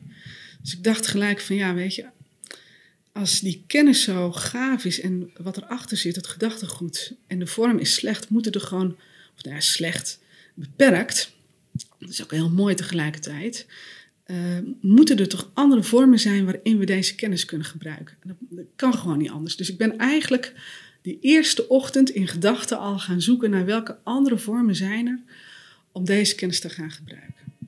Ik kom uit West-Friesland. Nou, weet je, meer klei dan bij ons krijg je niet. En als ik het op het schoolplein niet kan uitleggen, ja, dan, dus dat is mijn lat. Ja, als ik ja, het op het schoolplein ja, ja. niet kan uitleggen, dan telt het niet. En, uh, lijkt me best lastig met deze materie. Ja, zeker. Ja. Dus ik heb aardig wat moeten oefenen. Dat klopt. Um, en nog steeds lukt het niet altijd om precies genoeg te zeggen wat ik wil en goed genoeg aan te sluiten. En dus ik blijf ook zelf enorm in beweging en uh, zoeken. Uh, maar zodra ik op het spoor van vragen kwam, dacht ik ineens, ja, weet je, dat is gewoon gaaf. Want een vraag stellen, dat kan echt iedereen. Ja. Iedereen kan een vraag stellen. En vragen, negentig procent van de vragen die ik stel, gaan in mijn hoofd. Dus je hoeft niet eens in een positie te zijn waarin je een vraag mag stellen of durft te stellen. Dat kan ook gewoon in jezelf, hoe je, je eigen denkproces organiseert. En dat vind ik echt zo super gaaf. En dan denk ik, ja, weet je, het is van deze tijd. Het is wat we nu nodig hebben, want met alleen maar nog slimmer dingen doen of nog preciezer weten wat wel en wat niet, maken we geen verschil meer. We maken nu echt verschil door te managen en, en uh, te sturen en verbindingen in te richten, waardoor relevante informatie kan stromen. En ik zie het in mijn vak als organisatieadviseur. De beste leidinggevenden zijn mensen die weten hoe ze dit moeten doen. Of ze nou wel of niet zulke boeken hebben gelezen, of ze nou wel of niet geschoold zijn. Die weten dat van nature, die zijn het niet vergeten. Ja. En de beste teams en de beste ideeën die vanzelf stromen, waarin alles vanzelf lijkt te lukken, synchroniciteit, dat is gebruik maken van deze kennis, van deze systemische wetten, bewust of onbewust. Is, is dat een teken van het feit dat je uh, van dat in dat systeem, nee, ik weet niet eens hoe ik het moet zeggen, systeem meevloeit, float in het systeem op het moment dat, dat, je, dat dingen vanzelf lijken te gaan, synchroniciteit optreedt? Ja, dus als beweging natuurlijk is, hè, zoals de planeten en atomen vanzelf bewegen, dat is natuurlijk. Yeah. Dus het is natuurlijk dat dingen vanzelf goed gaan. Oké. Okay. Als jij niet belemmert, gaat het vanzelf goed. Ja, dat was de, ja, de quote. Ja, ja, ja. Ja. Ja, dus weten wat maakt dat het vanzelf goed gaat, insluiten, alles wat erbij hoort, heeft recht op een plek. Wat, waar gaat het hier niet over wat je wel zou verwachten? Als je daarna gaat kijken, als je gaat kijken, uh, nou, er is voor alles wat erbij hoort, is er een vaste plek. Jij hebt de plek van de interviewer, ik heb de plek van degene die uh, lang aan het woord is om antwoord te geven. En in, de, in het systeem wat jij geschapen hebt voor je podcast, zeg je, we maken met elkaar een gesprek ervan. Yeah. Dus we houden alles erin, want dat hoort nu eenmaal bij, bij een gesprek. Dus daarin past dat heel erg. Als ik nu tegen jou zou zeggen, nou weet je, uh, Jeannette, uh, dat kan niet en dat moet anders. Dat zou heel ongepast zijn. En dan verzwakt het geheel. Dus weten wat je plek is en je houden aan de regels van je plek, geeft heel veel beweging. Maakt dat het een leuk gesprek wordt. Yeah. Als ik me niet aan mijn plek zou houden, wordt het gesprek ook gelijk gespannen en stroef. Ja. Yeah. Yeah. Dus dat weten, daarmee uh, werken en zorgen dat er een soort van eerlijkheid is in wat, de, wat, je, wat je inbrengt en wat je ervoor terugkrijgt. Een soort van natuurlijke balans, dus niet te grote cadeaus krijgen. Niet meer salaris krijgen als iemand anders die hetzelfde werk doet. En, en, en van dat soort voorbeelden. Daar gevoel voor hebben. Als je dat hebt, dan gaat, gaat het vanzelf. Dus in onderhandelingen ook interessant. Hè? Hoe kun je onderhandelen en tot afspraken komen die levengevend zijn? Die zorgen dat het als vanzelf goed kan gaan. Dat is iets heel anders dan afspraken maken waarin je jezelf beschermt. En waarin je uh, escalatieconstructies inbouwt. Ja, wat ik mooi vind aan wat je doet is dat je... Uh, ik ken dit vanuit de coachingswereld. Uh, yeah. Dat jij dit in organisaties doet... Um, je, je zei het er gaf in bijvoorbeeld een organisatieopstelling. Ja. Ik kom meteen over familieopstelling hebben, maar, maar wat is dat?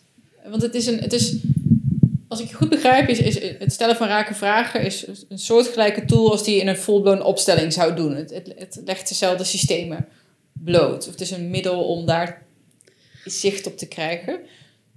Ja, uh, bijna. Oké, okay, okay, sorry. Nee, nee, nee, nou heb ik het niet goed, uh, niet goed. Je zou kunnen zeggen, um, je hebt iets als kunst om je uit te drukken. He, dus kunst is een manier waarop mensen zichzelf uh, laten zien en waarop ze boodschappen afgeven. En je hebt kunst in de vorm van schilderkunst, dat zijn opstellingen. Ja. Schilderkunst.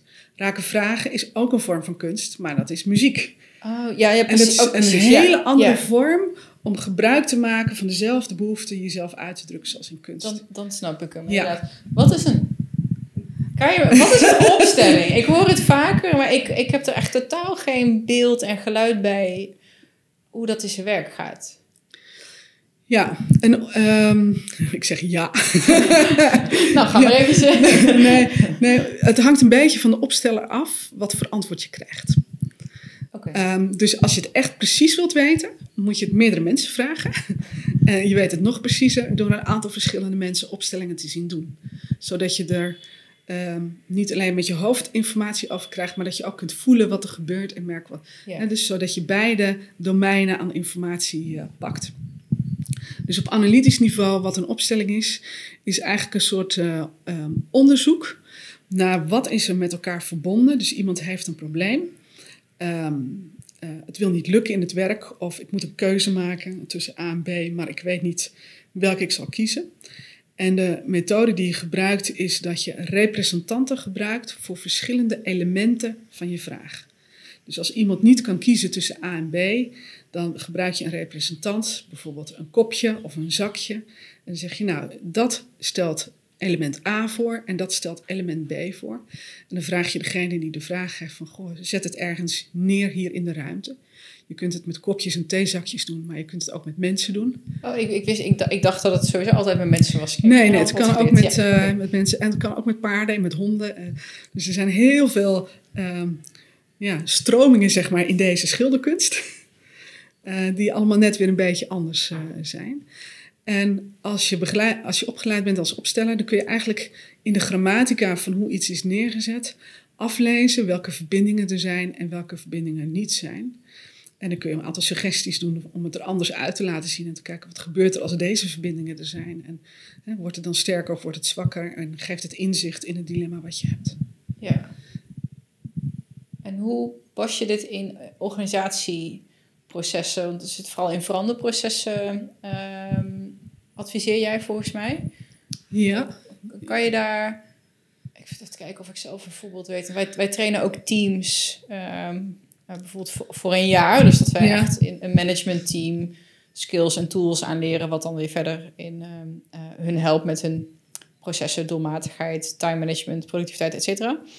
Uh, maar dan leer je ook mensen nieuwe manieren van werken aan. Dus dan kom je ja. ook als weerstand tegen. Ja. En, um, um, Want hoe en wanneer pas je dan bijvoorbeeld een, een uh, organisatieopstelling toe? Of wat, kan je een concreet voorbeeld geven van een vraag die zo'n organisatie dan bijvoorbeeld heeft? Um, er wordt aan mij nooit gevraagd, uh, wil je een opstelling doen? Oké. Okay. um, want, en, en dat past heel erg bij mij dat het niet aan mij gevraagd wordt. Hè? Dus ik nodig ook niet uit dat mensen dat aan mij gaan vragen. Um, het is bij mij meer andersom. Dus ik word als organisatieadviseur gevraagd om te helpen met een directie om een visie te ontwikkelen. Of met een team wat niet goed met elkaar kan samenwerken. Of nou, weet je, dat soort dingen uh, word ik in elk geval voor gevraagd. En dan is een opstelling is niet meer dan een vorm om dingen te ervaren. Yeah. En ik zie het zo dat je kunt via heel veel interventies um, verschil maken op analytisch niveau. He, dus dan ga je talige dingen doen met elkaar, of je gaat structuren bouwen, of je ja. hè, al die dingen. En sommige van dat soort interventies hebben per ongeluk ook systemische impact, of die raken per ongeluk systemisch iets. Dus het is niet zo dat je alleen op de systemische laag verschil maakt als je een opstelling gebruikt. Dat kan ook anders, maar dan is het meer per ongeluk. Ja. Dus je zet een opstelling in als je expres op de systemische laag, in het systemische domein, iets wilt onderzoeken. En dat wil je als je merkt dat er een patroon is. Of als je ergens denkt van, we draaien steeds om de hete brei heen. Maar wat, wat, wat is het nou precies? Dat is meestal een goede aanleiding om het uh, op systemisch niveau te onderzoeken. Via een opstelling, maar dat kan dus ook via vragen. Um, En wat mij ook wel een aantal keer gebeurt is als ik het gewoon echt niet meer weet. Als ik gewoon geen idee heb, dan denk ik, wat moet ik nou? Dan laat ik eerst maar hier beginnen en kijken wat dat, uh, wat dat opbrengt. Uh, wat ik een poos geleden gedaan heb, was met een uh, H R-afdeling bijvoorbeeld. Er waren uh, vier teams in die afdeling. En die teams konden niet met elkaar samenwerken. En dat was echt al jarenlang zo. En we hadden een intake en die vier teams hadden ieder een vertegenwoordiger gestuurd. Uh, om met mij een voorbereiding te doen. We willen iets, we willen hiervan af. Maar we hebben al zoveel gedaan, we hebben het al heel lang. Eigenlijk geloven we niet dat dat kan. En, uh, maar doe iets slims. Doe je kunstje. Oké. Okay. En dat betekent dus dat ik volledig comfortabel moet zijn in het niet weten. Dus als ik, um, wat mijn neiging zou zijn, heel erg mijn best ga doen om echt iets slims te doen. En uh, dat ik heel graag wil dat ik degene ben die zorgt dat het nu eindelijk goed gaat met mm. deze af. Zodra ik dat ga zitten willen, zet ik zelf ergens iets vast en maak ik wat ik kan doen veel kleiner dan wanneer ik me daar los van maak. Dus als ik zo'n vraag krijg, en dat doet een opsteller ook, is het eerste wat ik doe, is me helemaal onafhankelijk maken van die vraag. Dus wat ik doe in mijn offertes, dat helpt mij enorm, is dat ik zeg, ik accepteer jullie inkoopvoorwaarden, ongezien. Uh, en als je niet tevreden bent over de kwaliteit van mijn bijdrage, betaal je gewoon niet. En daarmee creëer ik voor mezelf een context waarin ik helemaal autonoom kan opereren. Want dan kan ik denken, nou weet je, het ergste wat kan gebeuren is dat ze niet betalen. Dus ik ga gewoon echt alleen maar doen waar ik in geloof dat gaat bijdragen. Yeah. Dus het eerste is steeds weer jezelf organiseren. Dit is wat ik doe om mezelf te organiseren en te zorgen dat ik een hoge kwaliteit van aanwezigheid heb. Dus het appel wat zo'n team dan op mij doet om het voor hun op te lossen, dat maak ik helemaal los van mij. Dat ik denk van, oh ja, dat hoort bij jullie. Ik ben hier alleen maar om gewoon als vakvrouw bij te dragen wat ik kan. En of het helpt, daar ben ik niet verantwoordelijk voor. Dat is waar ik begin. En toen hadden we deze mensen allemaal bij elkaar. veertig uh, mensen. En toen vroeg ik, uh, wie van jullie gelooft er dat dit op te lossen is? En wie van jullie gelooft er helemaal niet in? Wie gelooft echt niet dat dit niet op te lossen is? En toen heb ik die mensen verdeeld in groepen. Dus er waren vier die het echt niet geloofden. En een stuk of vijftien die wel geloofden. En nog een aantal mensen... Um, Ja, die zaten ertussenin. Dus we hebben zo al die verschillende posities van wel en niet geloven... hebben we onderzocht hoeveel verschillende posities zijn er. En toen stond iedereen ergens in de ruimte. Dus we hadden gewoon groepjes met mensen van deze afdeling. Ze waren met veertig. En toen vroeg ik vervolgens, um, waar is het zwaar om te zijn? Dus het zijn helemaal geen vragen over de inhoud. Dus het ging helemaal niet over die zei dit en die zei dat en toen... Uh, helemaal niet. Waar is het zwaar om te zijn? En het mooie was, die vier die bij het niet geloven stonden... die staken alle vier huppatee gelijk een hand omhoog. En ze deden dat en we keken ernaar en je kon het ook gewoon echt voelen. En vervolgens hebben we gesprek gevoerd over... welke informatie hebben deze vier die de anderen niet hebben? Ja, dan denk je, wat een rare vragen zijn dat. Maar dat waren wel de vragen die verschil brachten. Hmm. En op het moment dat zij konden delen en, en uh, merkten dat er aandacht was voor de informatie die zij hadden, die zij droegen als het ware, um, die de anderen niet hadden, was het minder zwaar om daar te zijn. En konden zij ook bewegen in, oh ja, misschien als het op deze manier gaat, kunnen, kan het toch anders. En ik denk dat zo'n team, als je vier mensen hebt die niet geloven dat het echt kan veranderen, ja, dan is dat een anker in de ja, verandering. Ja, en die vraag die ik stelde was niet bedoeld om ze te overtuigen, te zeggen, ik geloof dat het kan veranderen. Dat was wat ik had gedaan in mijn eigen organisatie, in mijn eigen kwaliteit van aanwezigheid. Dus het waren echt onderzoeksvragen. En als uiteindelijk iedereen uh, naar deze vier was geloven, had gezegd, ja, nu geloof ik het eigenlijk ook niet meer. Dan had ook een acceptabele uitkomst ge- geweest. Ja. Volgens mij begin ik hem, het begint, ja. begint zo wat helderder te worden. Ja. Wat fijn. Ja. Oh man. Um, wat was voor jou, of wat is misschien nog steeds jouw grootste les zelf? Voor mij als persoon? Ja. Um, mijn grootste les is om... Hoe zeg ik dat?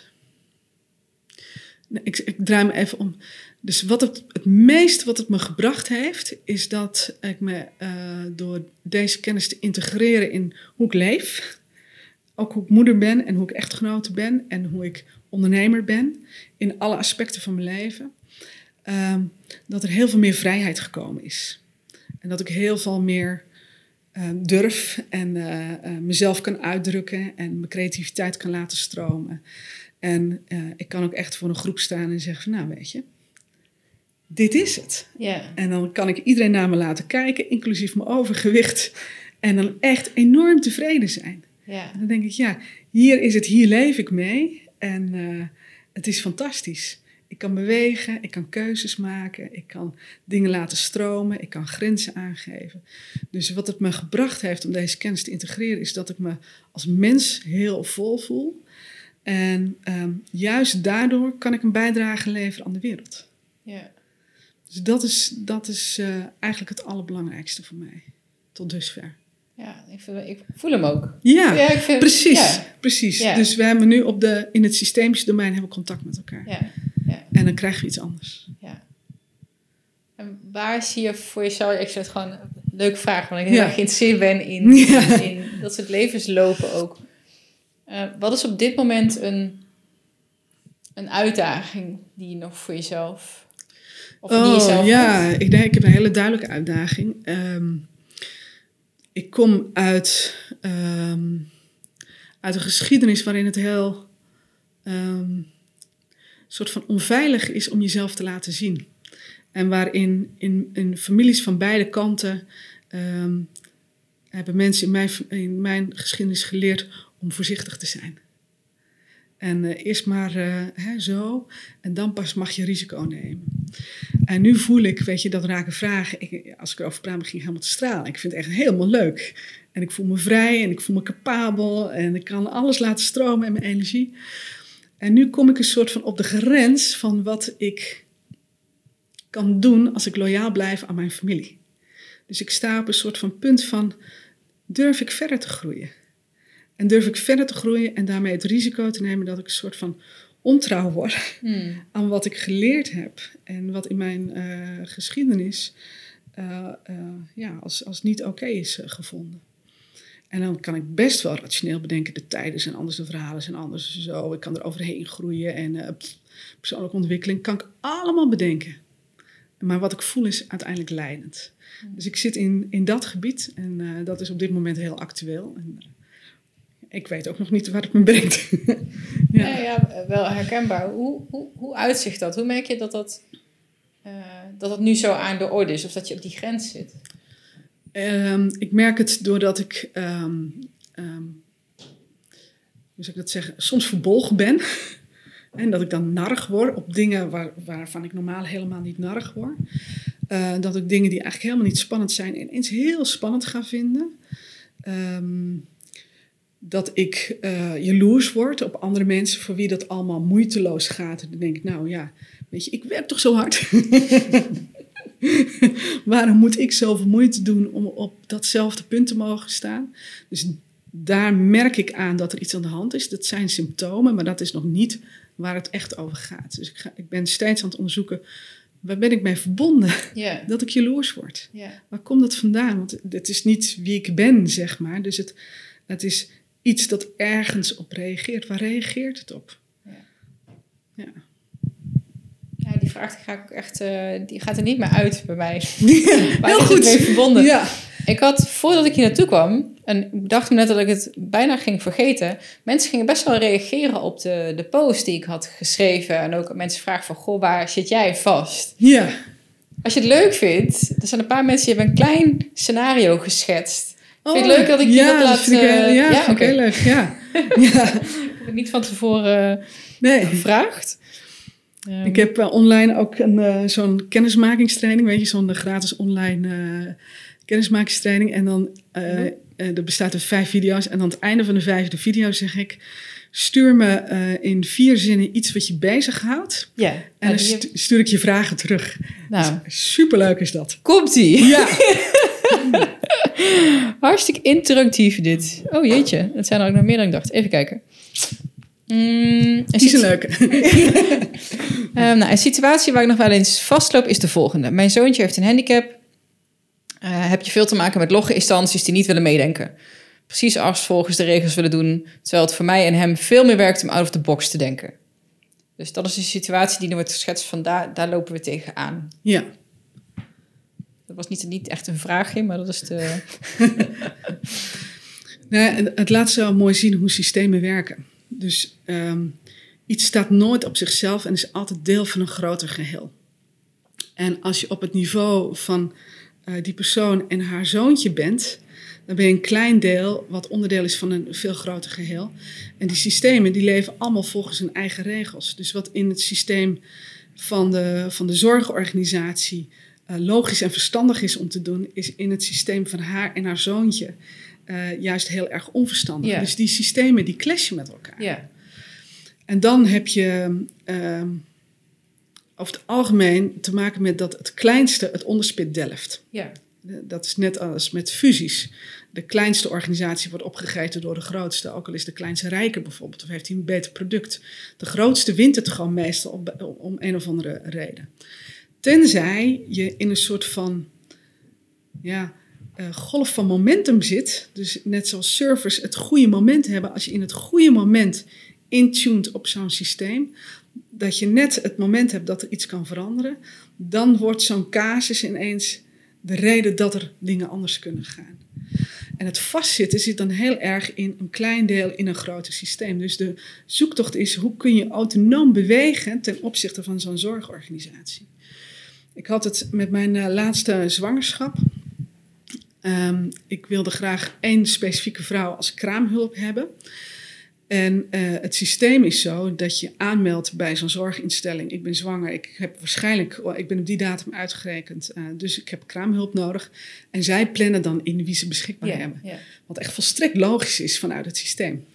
En ik begon aan de achterkant. Ik zei, ik heb iemand, die wil ik. Dus ik dacht, ik ga kijken of ik het proces de andere kant op kan lopen. Nou, dat kan helemaal niet, want verzekeraars zijn daar helemaal niet op ingericht. Alle financiële structuren lopen in de stroom mee, zoals uh, die zorgorganisatie beschreven had. Um, dus ik zei tegen man, weet je wat we doen? We besluiten gewoon dat we met haar uh, de kraamhulp regelen. We besluiten gewoon dat dat kan. Kon helemaal niet, maar we doen gewoon net alsof. En dan gaan we kijken naar hoe gaat het um, als vanzelf beter. Dat klinkt heel raar. Uh, dus we hadden dat zo met haar afgesproken van wij gaan het sowieso doen. En dan gaan we kijken naar hoe gaan we het zo inrichten dat het vanzelf beter gaat. En dat het dus meegaat in die procedures. Wat zijn momenten waarop we in die procedure kunnen intappen zodat het nog gaat. En toen bleek dus dat er inderdaad nog ergens een verborgen optie was. Die niemand ons vertelde, waardoor toch die zorg vergoed werd. En wij inderdaad die kraamhulp konden krijgen. Ja, dat is echt geniaal. En nu, mijn dochter is inmiddels bijna negen en nu zie je dat veel meer. Dus ik denk dat wij achteraf gezien een van de eerste waren die dat wilden. Op een al bestaande... Ja, ja. Uh, en dan ga je tegen de stroom in van de bestaande processen. En nu, uh, zoveel jaar later, uh, is dat gewoon een reguliere optie geworden om je eigen kraamhulp aan te melden. En wat daar dan, waar het dan mee begint, is dan met de, het besef van oké zijn met wat er is. Of het nu wel of niet. Ja, als je in de positie blijft dat je zegt, ik zit klem, dan kan er niks gebeuren. En als je in de positie komt dat je zegt, oké, okay, dus dit is hoe zij het doen. En ik ben een autonoom mens, ik ben de moeder van mijn zoon. Um, dus zij gaan niet over mij, ik ga over mij. En ik ga ook over hem, omdat ik de moeder ben. Dat is waar we beginnen. Dan begin je op een ander punt en dan uh, zijn er ineens weer andere dingen mogelijk. Ja. Maar zolang je nog zo vast zit... in dat uh, dit kan wel en dat kan niet, dan is dat ook waar. Dan, ja. Daar zit geen ruimte in. Dus je moet een andere plek kiezen om te beginnen. Je moet een andere plek kiezen, een andere verbinding van waaruit je zoiets aan kunt gaan. Ja, ik vind het heel mooi. Ik, ik, vond, ik, ik las het en ik dacht, nou, ik zou echt niet weten wat ik daarmee zou moeten. Ik wil er nog eentje. Uh, die vond ik zelf ook wel heel herkenbaar. Oh. Um,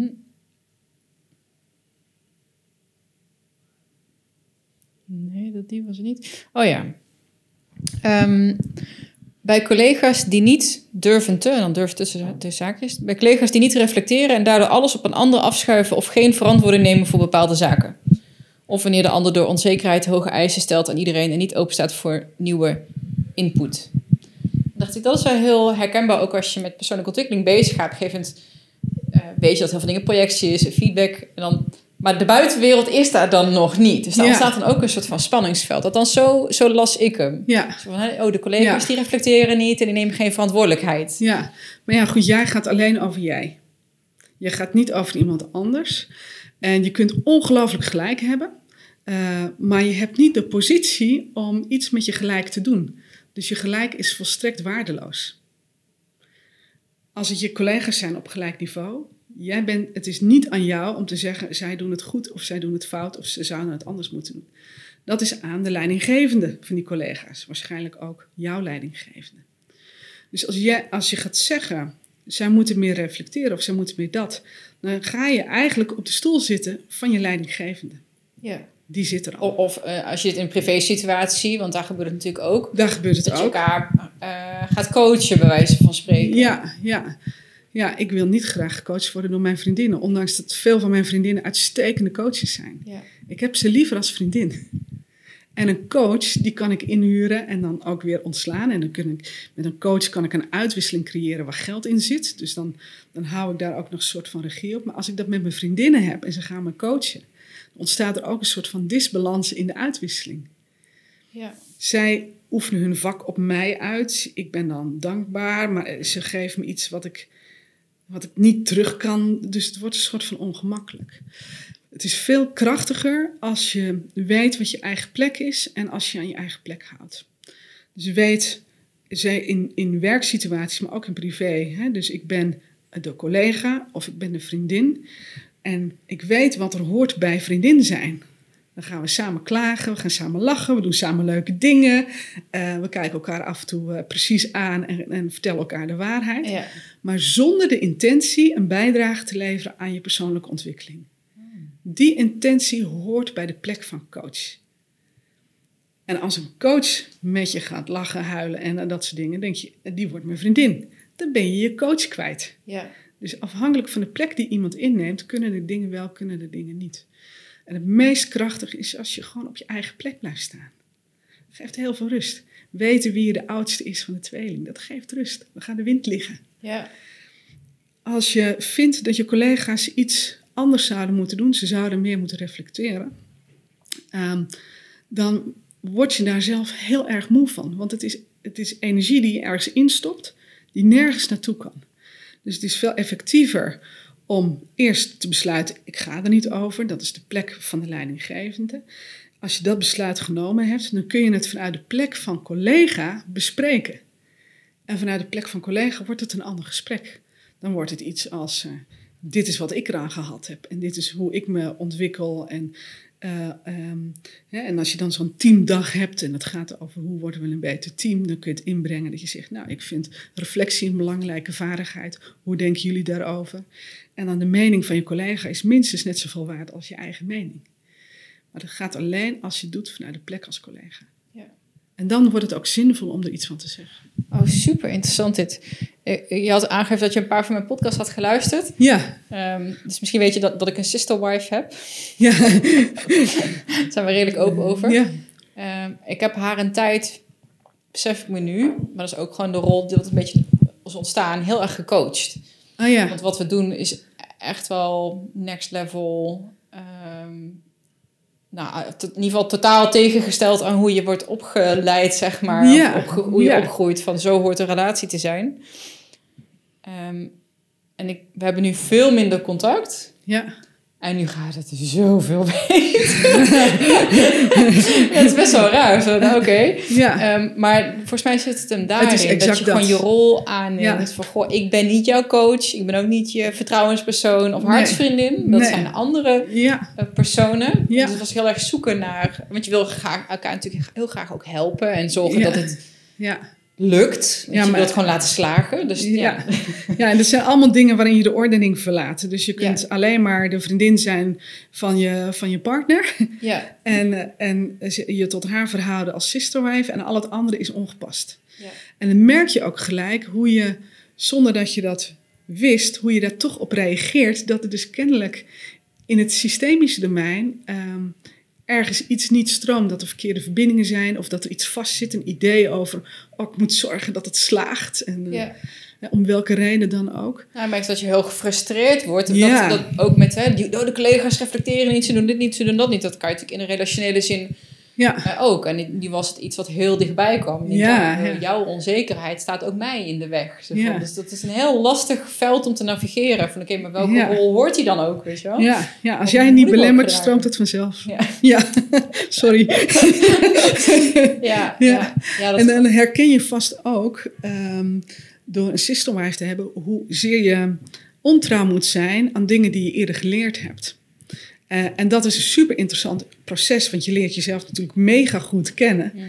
En wie ben ik nou echt en waar sta ik en hoe doe ik voor en uh, waarom en zo. En je vroeg eerder van, goh, hè, wat is nu voor jou het moeilijkste? Dat is precies dat. Dat is precies het punt waar ik nu sta, in, zeg maar, met mijn zichtbaarheid en met mijn groei. Dat je ontrouw moet worden om echt volledig jezelf te kunnen zijn. Ja. Ontrouw aan je, aan hoe je, je op, herkomst eigenlijk. Ja, aan je herkomst ja. en wat je geleerd hebt, goed hoort en wat voor jou mogelijk is. Kunnen we dat echt? Kan je in één keer zo'n soort van quantum leap maken dat je doorstoot naar bijna een andere identiteit is het? Als ik erover ja, nadenk. Maar dan wordt het een soort van idee fix. En volgens mij zit er veel meer gelaagdheid in en beweging. En um, ik, ik ben zelf dik tevreden als het me lukt om steeds te blijven staan en te zeggen, oké, okay, nou hier ben ik. En ik ga kijken wat het nu betekent. Ik ga kijken waar ik me nu kan verbinden op manieren waarin het weer gaat stromen. En ik werk niet toe naar een punt van, nou, als ik daar ben, dan ben ik af. En dan ben ik goed of heb ik dat stuk overwonnen of zo. Het is meer, wat kan ik nu doen? En hoe zorg ik dat ik het in beweging hou? Ja. En als je... Uh, die, die, nou. Ik heb bijvoorbeeld mijn, mijn, mijn familie. Ik heb daar heel weinig contact mee. In het begin heb ik daar heel erg schuldig over gevoeld. Het hoort toch anders ja. te zijn. Maar nu denk ik, ja, een beetje ook wat jij zegt. Van, je staat voor andere dingen. Je bent aan het groeien. Je maakt je los. Je bent jezelf aan het zijn. Ja. Hoe fout of niet fout, of is dat überhaupt een dichotomie helemaal niet in orde is, dat je dan dat ook echt achter je laat. Stel dat... Uh, bijvoorbeeld ook wat jij gaf, hè? Mensen hebben daar een bepaalde mening over. Je bent een soort van ontrouw aan waar je vandaan komt. Ja. Moet je dan die deur open houden of niet? Of is dat... Nou ja, weet je... Dat is heel lastig namelijk. Hoe je het ook bent of keert, je familie is altijd deel van jou. En dus je bent ontstaan uit je ouders. Ja. En in hoe jij je ontwikkeld hebt tot volwassen vrouw... Uh, uh, kunnen dingen gebeurd zijn die anders zijn als... wat je ouders goed vinden of wat je ouders willen... of wat ze voor jou gedroomd hadden... dat uh, het ideale scenario zou zijn. En een taak van een kind is om te zeggen... oké, okay, dat is wat bij jullie hoort... en ik dank je voor alles wat ik van jullie geleerd heb... en wat ik heb meegenomen...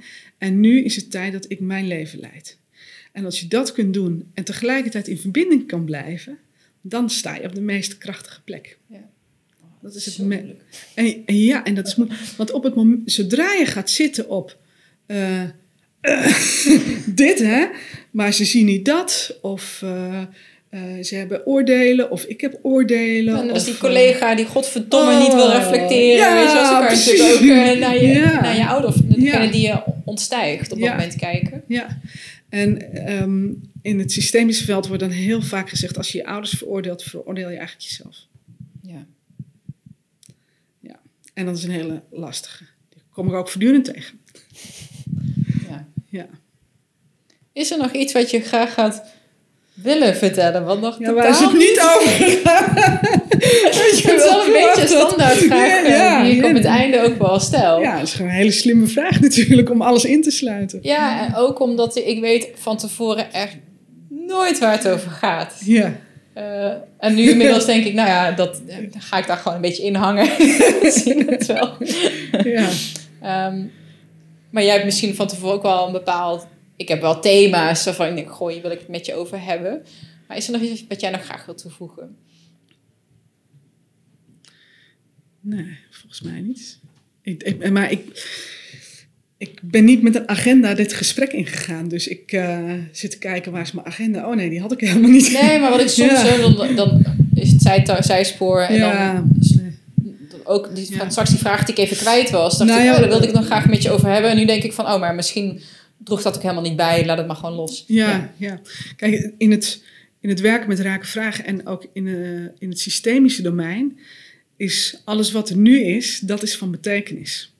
En heel vaak als ik bijvoorbeeld opstellingen begeleid, als dat gebeurt, uh, weet ik later helemaal niet meer wat nou precies de details van die opstelling waren. Of ja. als ik mensen coach, ik heb gewoon geen geheugen op wat er in zo'n coaching gebeurt. Dus ik moet echt moeite doen om dat te reconstrueren, omdat ik dan zo verbonden ben met het moment, met het hier en nu, en bezig ben met mijn kwaliteit van aanwezigheid, zorgen dat ik volledig ben, dat ik niet allerlei uh, agendapunten heb en uh, opdrachten geef aan mezelf.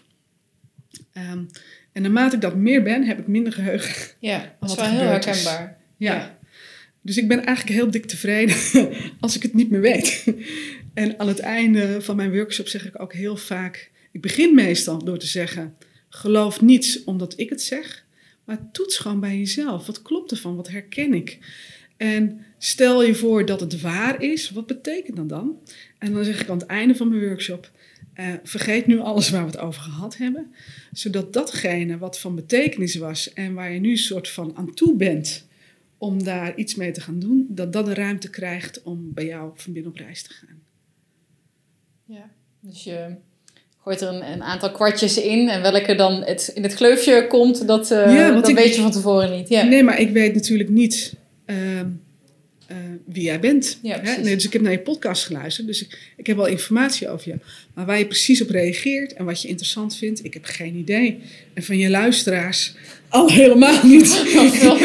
Ja, daarom vond ik het nu wel leuk ook om die, die input te, ja, te krijgen. Ja, ook, ja, dat, dat waren een stuk of vijf, zes. Maar ik denk dat deze wel een heel mooi beeld geven ook van wat, wat, wat die systemen dan inhouden. Ja. Uh, Dus uh, dankjewel dat je dat even wilde Ja, wilde natuurlijk. Superleuk. Superleuk. Als mensen meer over jou te weten willen, ja, los van het, uh, het, uh, het boek, um, waar kunnen ze je vinden? Of, um... Ja, kijk op uh, siets bakker punt n l of op uh, raken vragen punt com.